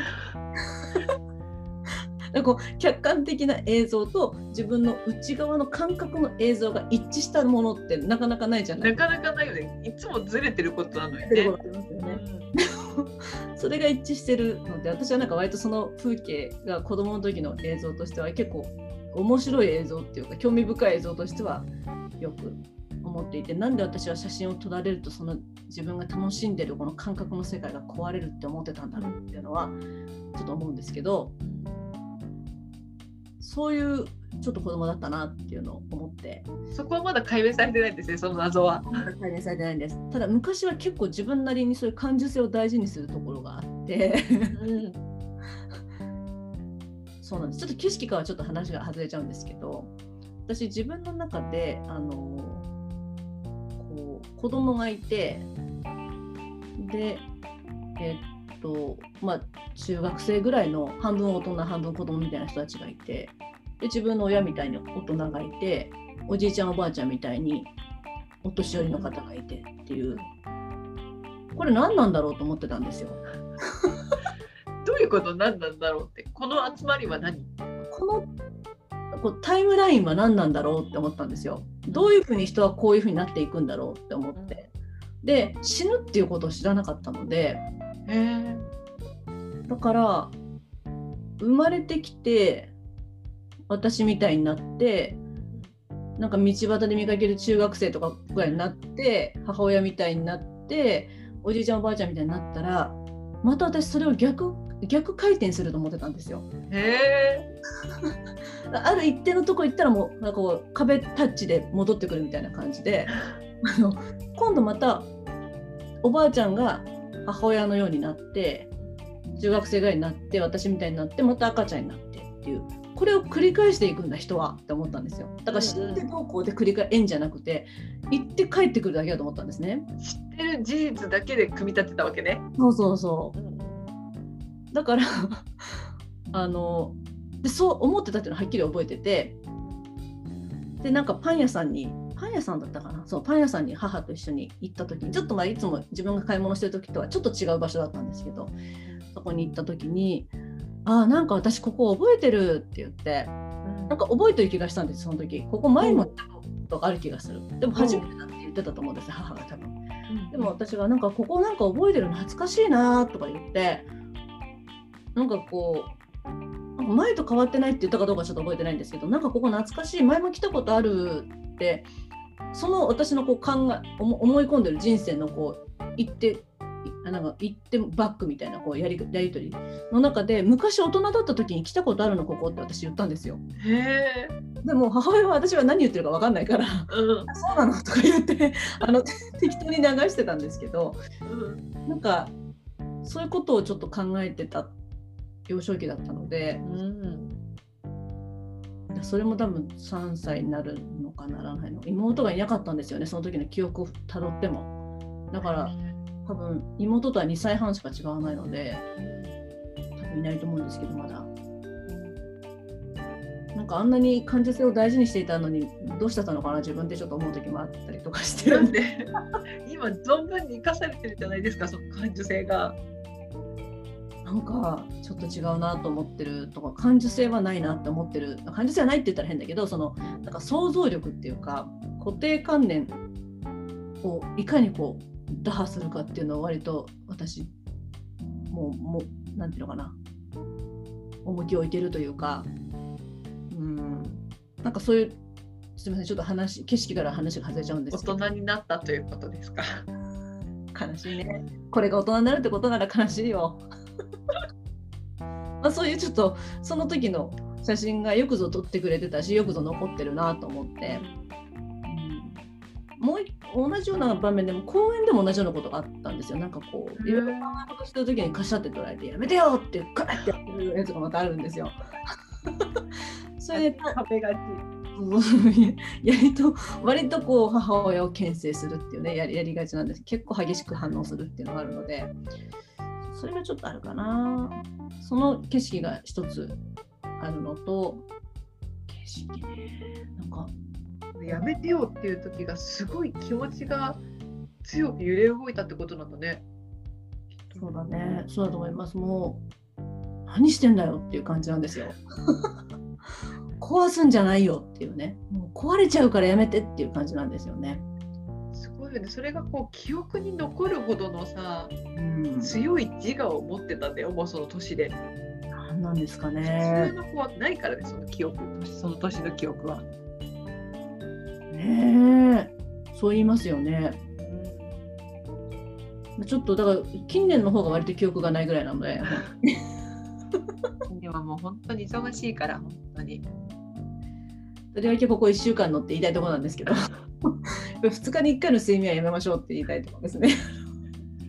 えなんだっけって思った人は先週のを聞いてね。これ2週目になるんですね。そうですよ。なんだろう景色。うーんまあ景色はねあれですね、まあ、私が今浮かんだ頭に浮かんだっていうところでうん。言ったらばあのドイツの景色ですね、あうん、ドイツの景色はなぜ印象深いかっていうと、まあ、美しさもさながらなんですけど私がその二十歳ぐらいの時に人生で一番体調が悪かった時期があるんですけどその時に、うんとまあ体のいろんなタイミング多分こう成長過程人の成長過程におけるタイミングプラスなんかいろいろ抱えることになってしまって抱えることになってしまったトラブルと相まっちゃったっていうのあると思うんですけどでその時にあのポストカードにすごいハマったことがあったんですよ写真。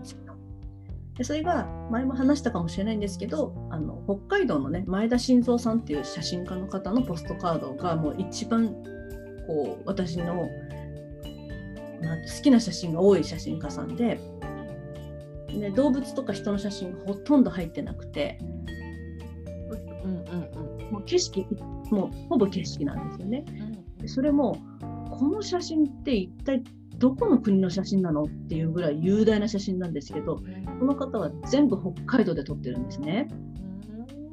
で北海道のそういうちょっとこう一体どこの場所なんだろうこれは絵本なのかなんか現実なのか絵本ファンタジーなのかっていうぐらいのすごい綺麗な写真を本当に切り取るき景色を切り取るのが上手な方で。でもなおかつここの景色が見える場所に立ったらこの絵はがきの中に写真の中に出てない風景ってどんななんだろうって想像させるような人なんですよ。すごいね。でもその想像力があるブランコもすごいよ。いやいやなんかそこに立ちたくなるような景色をねいっぱい撮ってくれる人でもうその人と出会えたのはなん写真を通してね出会えたのは本当に良かったなと思っていくつかも今話してる中だけでも彼が撮った写真で気に入ってたポストカードの写真がいくつかバーッとで頭に出てくるぐらい本当に1個に決められないぐらいいっぱい写真があるんですけど素敵な写真がね。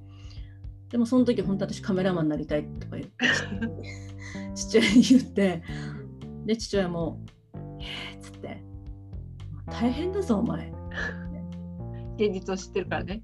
カメラマンなんて大変だぞって言うから。うん。大変じゃない仕事なんかないでしょって。まだ働いたこともない私が言うんですよ。大変じゃない仕事なんかないでしょって。どうせ苦労するんだったら好きなことで苦労したいとか言っちゃって意志は固いぞと。少なくとも意志は固いぞ。今の決意に100%嘘はないみたいな感じで。もうん。うその時父親が言い放った言葉が困ったなあっていう言えないよ。困ったなあ正論だけど何を言ったところで。もう本当に茨の道だよっていうとこだと思うんですけど、時は厳しいよカメラマンはっていう。普通の社会人と違うよっていうね。よっていうねどうやって食っていくんだ君はっていうところだと思うんですよねもうでもまあすぐ後に私カメラを購入していろんな写真を撮って全くセンスがないってことは分かってすぐ諦めたんですけど ここれちょっと生半可なもちろん生半可な気持ちはなかったけどもあの時は本気だったね。あの時は本気でしたもんうん。俺こんなものを人にはねこんな夢っていうか癒しとか素晴らしい景色を人にね提供することができるんだったらもうこんなに素晴らしい仕事ないんじゃないかと思ったんですけどもう身近で感動したものすらフィルムに収められないっていうことに愕然として難しい写真ってと思ってでも確かに道のりもう沼みたいなもんですからねカメラの世界いやーそっかでもどの仕事もそうだけどなとかもう本当に自分が言った言葉が自分に返ってくるんですけど 大変だなお金になるまでが果てしないっていうところでうん。生活気がついたわけですね。そうなんですだからまあすぐそれはあれだったんですけどでねさっき言ったドイツっていう話なんですけど、私が行かせてもらったドイツは南ドイツの方でまさに北海道と緯度が同じぐらいなんですね。あ、そうなんだ。そうなんです。あのドイツの北の方、もう例えばベルリンとかデュッセルドルフとかあっちの方になると北海道よりもう少し上のとこなんですけど、あの南ドイツとそのえっ、と北海道はだいたいその特にそのカメラマンの方が活動してたようなところは割と似ていて、うんうん。ここが似てるので、あのそこの緑の感じとかがやっぱ似てるんですよね。うん。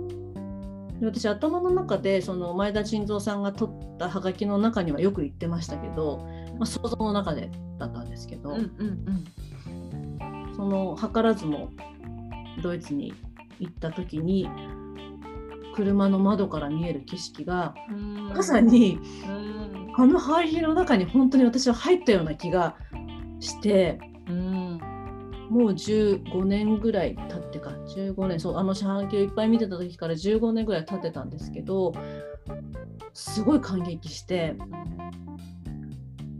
なんかもうあの初めて行ったドイツなのにこうその景色を思って、まあ、思い焦がれていた期間が15年あるのでうん。もうとてつもない愛着を一方的に抱くっていうね これこれ待ちに待った。もうここ住みたいっていう感じですよね。こんな場所があるんだってもう本当はがきの中に飛び込んだような世界だなと思ってその時に具体的にこれを見たからそう思ったとか言うんじゃなくてもうその窓の景色窓から見える景色の緑の色から空気感から全部はがきのまんまなんですよね。うん。でもちろん前田晋三さんは例えば朝すごい早い時間とかあの季節が割と厳しいその瞬間しか見られないようなものばっかり撮ってると思うんで、ねあの私がその日日中にこう移動できてるような時間っていうのは、まああのまあ、そういう写真もありますけどメインではないんですけどでもやっぱり同じ場所同じ緯度同じ気候状況気候環境で育つ植物の色とか種類とかってやっぱあるのでいや本当になんかこれかと思ってで、まあ、その時の写真とか動画とか車の、ね、窓から見る動画とか撮ったらあの母がやっぱりよく分かってくれて、あ、そうなんだ。うん、なんでそうなんでそんなにいいって言ってるのかよく分かった気がするって言って。よく分かったよく分かったって分かった気がするって言ったのかな。うん。まさにあの時に見ていたような空気感がそこにあったんだねっていう感じで分かってくれてそれそれっていう感じだった。だからちょっとこうこれっていうのじゃなくて申し訳ないんですけどでもまさにあそこ初めてドイツに行った時に見た風景がそのもう15年間ずっと思ってたこのこの中に飛び込めたらなって思ってたその景色だったっていう感じだったんですよね。それは本当にもう行ってみた人しかわからないってことね。そうだね。そうかもしれない。で前田晋三さんの絵はがきである程度こうそこに思いを食べとかないとね。そうおにぎり握るみたいな感じで。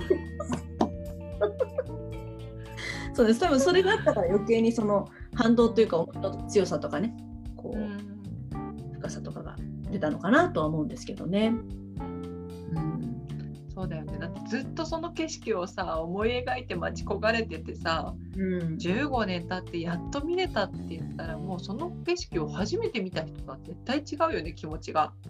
そうだと思うんですよね。うん、しかもその時のその景色に私はすごくこう支えられてたっていうかその絵はがきを見てる瞬間は自分のその時の辛い気持ちとか悩んでることとかそういうのからはこう解放されてたっていうまでは言わないですけどでもあの心穏やかな時間を持ててたりとかすごくこうなんていうのかな、まあ、傷を治していく過程のようなものを感じられていたのででもねまさにそのドイツに初めて行った時ってもううつ病の入り口入ってすぐの時だったんですよ。なので、うんと、ちょっとび全く予期してなかったんです。ドイツでそういうものが見れると思ってなかったので、行ってみて行ってみて初めてびっくりしたっていう感じだったんですね。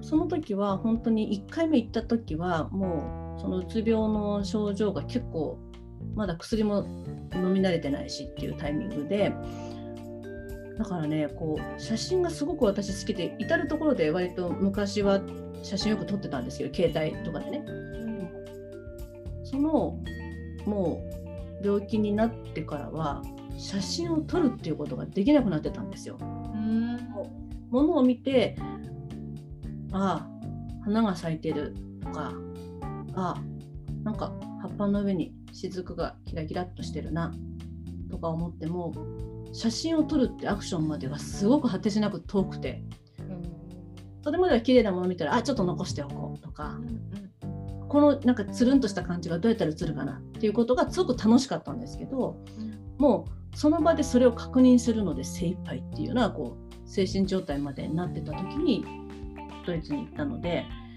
その場に行ってあすごいって私あのハガキの中に入ったんだなっていうところは実感としてあってもじゃあそれを自分が今写真撮ろうとか残そうっていうことは一切できないんですよ。もう感じていることとアクションまでが果てしなく遠くてその時ってなんかとりあえずそこにいるっていうのがもう精一杯の状況だったのでなんかうまく生かしきれなくて辛かったなって残念だったなっていうかねもう惜しいことしたなっていうのあったんですけど、さっきその母親が私がドイツがなぜそんなにいいかって分かった気がするって言ったそのきっかけになった動画とか写真っていうのは2回目以降だったんですよドイツに行けた。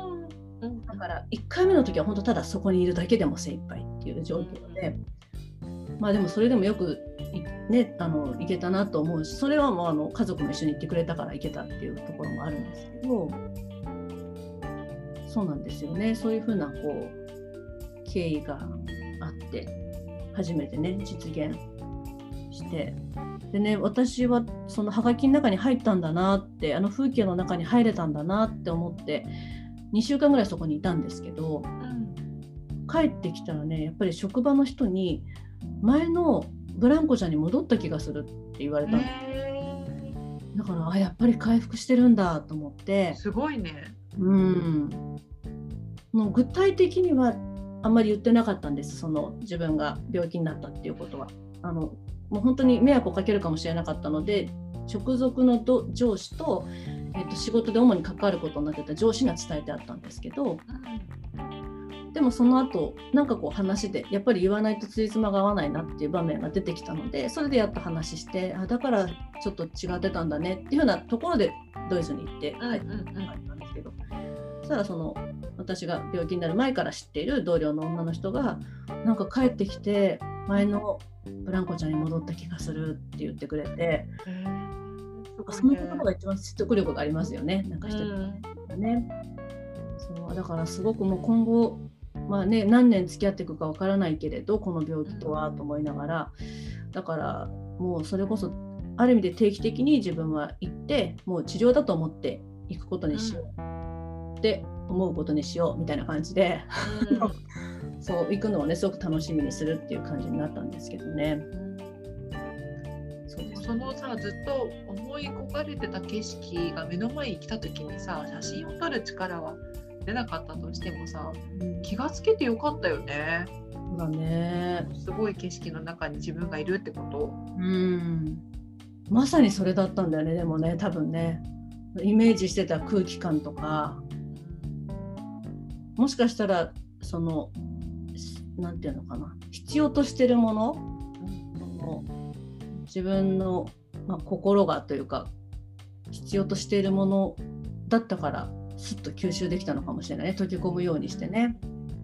結局それをエネルギーに変えて少し帰れたわけじゃない？それでね、前に戻った気がするって言われたり。でその前の15年前の時もその絵描き見てる時にいろいろ想像していやもうこれも最高だなとかなんかこうそこにいたらどんな景色見えるのかなとかすごい体の具合悪かったのにそういうことを考えて元気をもらってたからやっぱり体は生きようとしてるし元気になりたいって願ってるしっていう、でも病気のせいで病気が原因で脳がうまく働いてないからそのなんていうのかな。こう薬の力を借りて極端な行動に走らないようにちょっとねこう緩ませるみたいなもしてるけど、ね、多分今ボンボンが言ったみたいにこうか生きようとしたりなんかこう元気になりたいとしている体がそういうものをしっかりとキャッチできたんだろうねきっとね。自分の意識がどうこうっていうよりもねきっとね。すごいよね。そこにこう15年経っても出られてよかったよね。本当にそう思うね。だからね、一度は住んでみたいんですよね。そこで生活してみたいっていうかね。コロちゃんだな。ちょっと今コロちゃんが。そうなんですよ。ちょっとしばらくお待ちください。パンデミックがね。パンデミックが。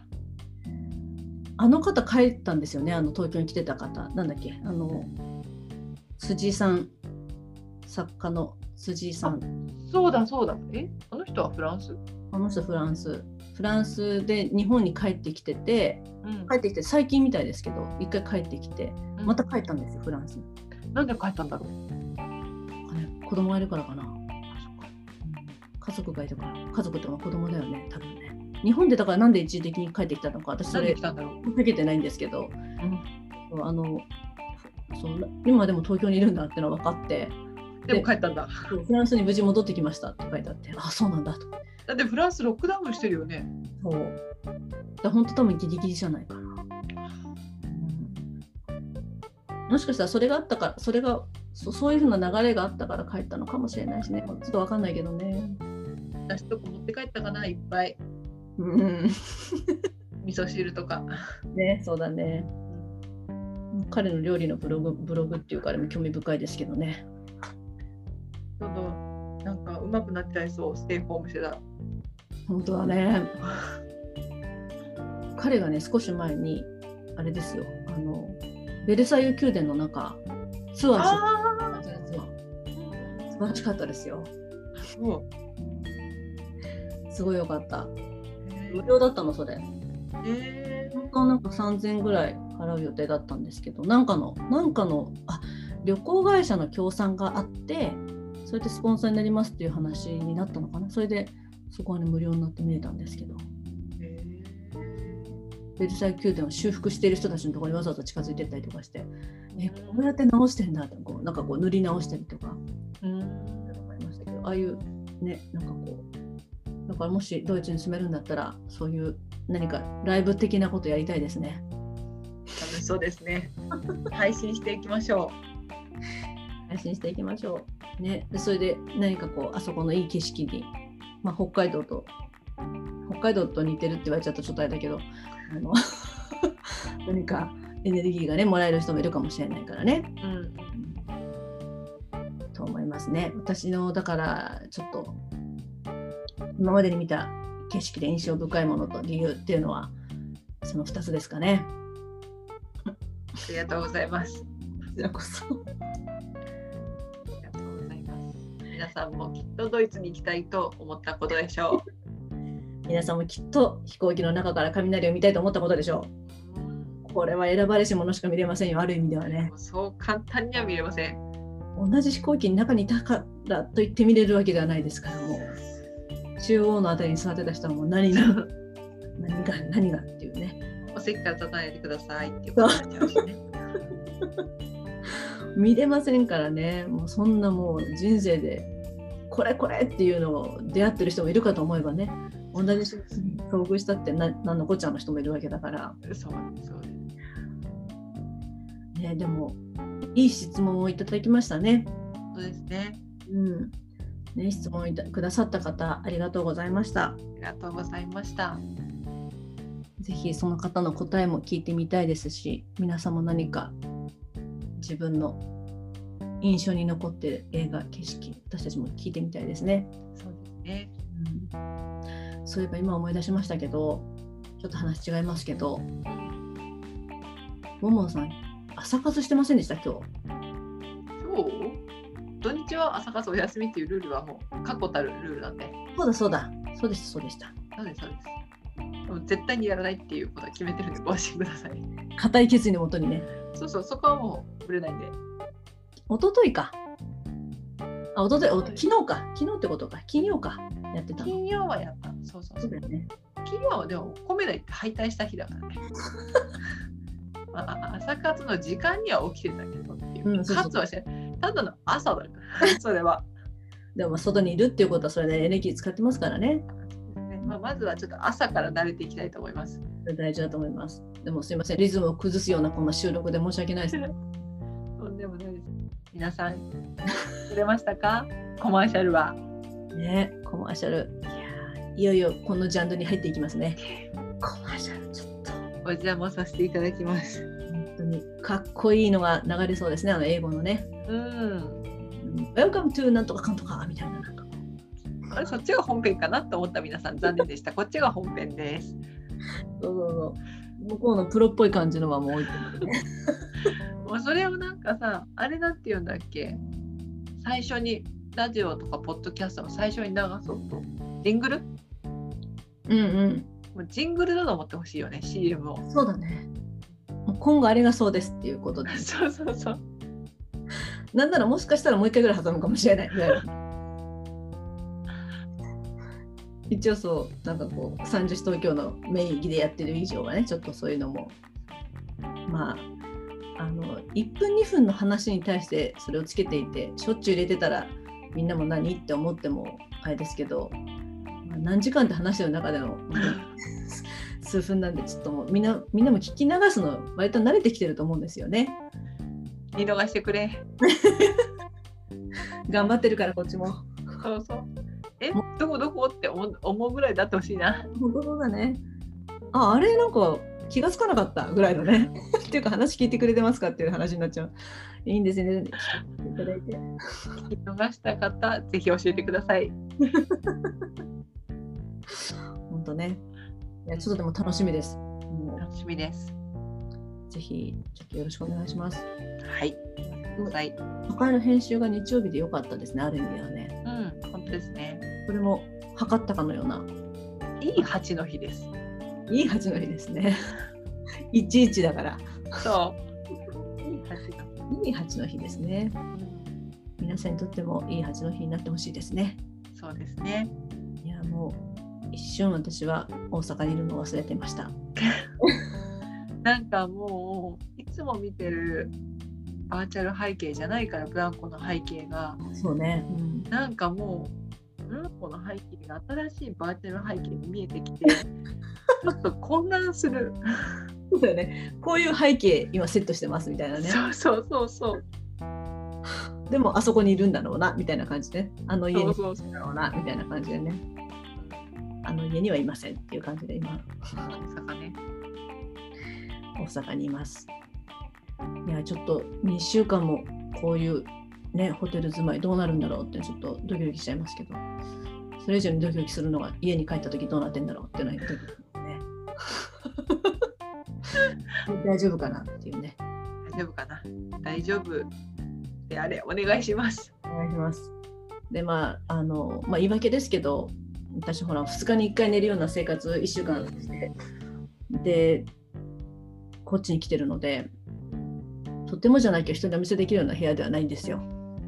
で万が一こっちで何かがあった場合って人が踏み込む可能性がありますよね。もちろん入りますね。だからそういうよことですけど。そういうことは決して起きてはいけないと思ってます。それがそれが理由で。でもその時は言っておきます。ブランコは2日に1回しか寝ない生活を約1週間やっていたので、このこういう生活スタイルだと思わないでほしい。ありがとうございます。伝えていきたいと思います。私の名誉のために言っていただきますか？ここで音声も取れてるので、あ、そうですね。ありがとうごこれをざいます。バッチリ聞かせてやりたいと思います。皆のものということで。ございます。もう本当に死の後の言ってたなっていうことで。真実だから。そうですね。売り上げ上げてるから。本当にね。確かに。ちょっとあれですもん。あのもうご飯食べた後お皿洗うのって大変って思ってた時期ですが、一人 一人前なのに。洗いあなんかこの時間さえ欲しいみたいなね。いいもう今度そういうことがあったら紙皿差し入れしますからもう言ってください。もうすればいいっていうね。捨てればいい。もう洗うかどうかを考える時間ももったいない。いや、本当そうですよ。もう今度からそうしようと思って。もう本当に夏の暑い時期じゃなくてよかったと思ってますいや。本当にそもう半日で例えばこうねあの食器洗う前に水とか入れてたら半日で伝えるのってやっぱり悪くなっちゃうのでね水なんかう。ねよかったなと思いますけど、まあ、だからといっていいわけではないっていういや悪いとも言っていない。そうですねうん一応食器は洗ってきましたでも怖いので素晴らしい。素晴らしい。何が一体生まれるかわからないのでねこう水なんて生命のもう本当に源みたいなとこあるのでそうだね、そうだね。漂白剤でも入れておかない限り何か生まれるでしょ水なんかあったらねそうでしょう、そうでしょそう怖いことはできればもう帰ったら穏やかに過ごしたいのでう。そうですね。こっちでも穏やかに過ごしてますけどね。でも一応非日常だからね。非日常だから、もう非日常にまた戻りたくなるような日常では困るなと思って。大阪帰るとかなっちゃうとちょっとね、あの、あっちのホテルかってならないようにやらないようにしたいと思います。願っています。ありがとうございます。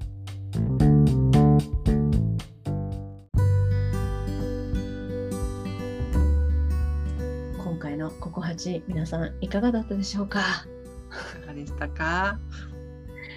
楽しんでいただければ幸いですけど幸いです。ね楽しんでいただけたらいいねボタンを押してねって言いたいけど いいねボタンないかもしれないからどっかでいいねのボタンを表明してそうですね。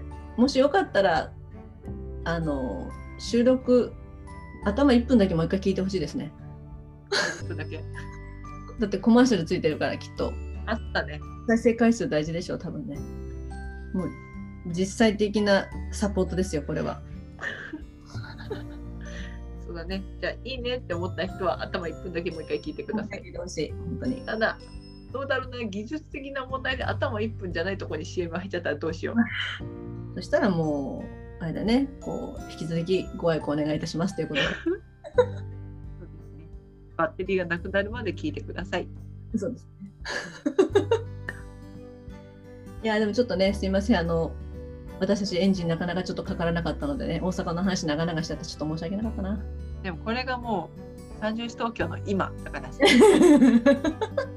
です話してほしい、確かにそうですね。うん、一緒に感じていただければ、あのダラダラっとした感じでね。そうですねもう一回寝て起きてそれを話してますからそうですね。仮眠を取りました。1時間の短さよと思いながら。という間にねそうですね。今回のじゃあ収録はここまでですね。はい次はもうこの大阪から帰ってきた話などももしかしたらあるかもしれないし全く触れないで次に進むかもしれません。なんつったって28日だからねそうですね。次の。これが18日分だからもう28日とかちょっともうちょっと大阪の味が薄まっちゃってるかもしれないのでそうだね。12月に向けて何かを作り込んでる可能性がありますね。そうそうそうそうそうしたらあれ大阪行ってなかったのとか思うかもしれないけどそれはそれ大阪形に残ってるからね。そうです。触れたくないぐらい痛いことがあったのかっていうことも多分大丈夫ですね。なない本当にもうそれ邪推です本当に。まあそれはぜひツイッターとかで見ていただければね、こうどんな感じかは分かる。そうですね。うんじゃあ今回の放送はここまではい終わり9終わ国の皆さん聞いてくれてありがとう。9カ国の皆さんに東京と大阪から愛を送ります。ボンボンでした。ブランコでした。またねまたね。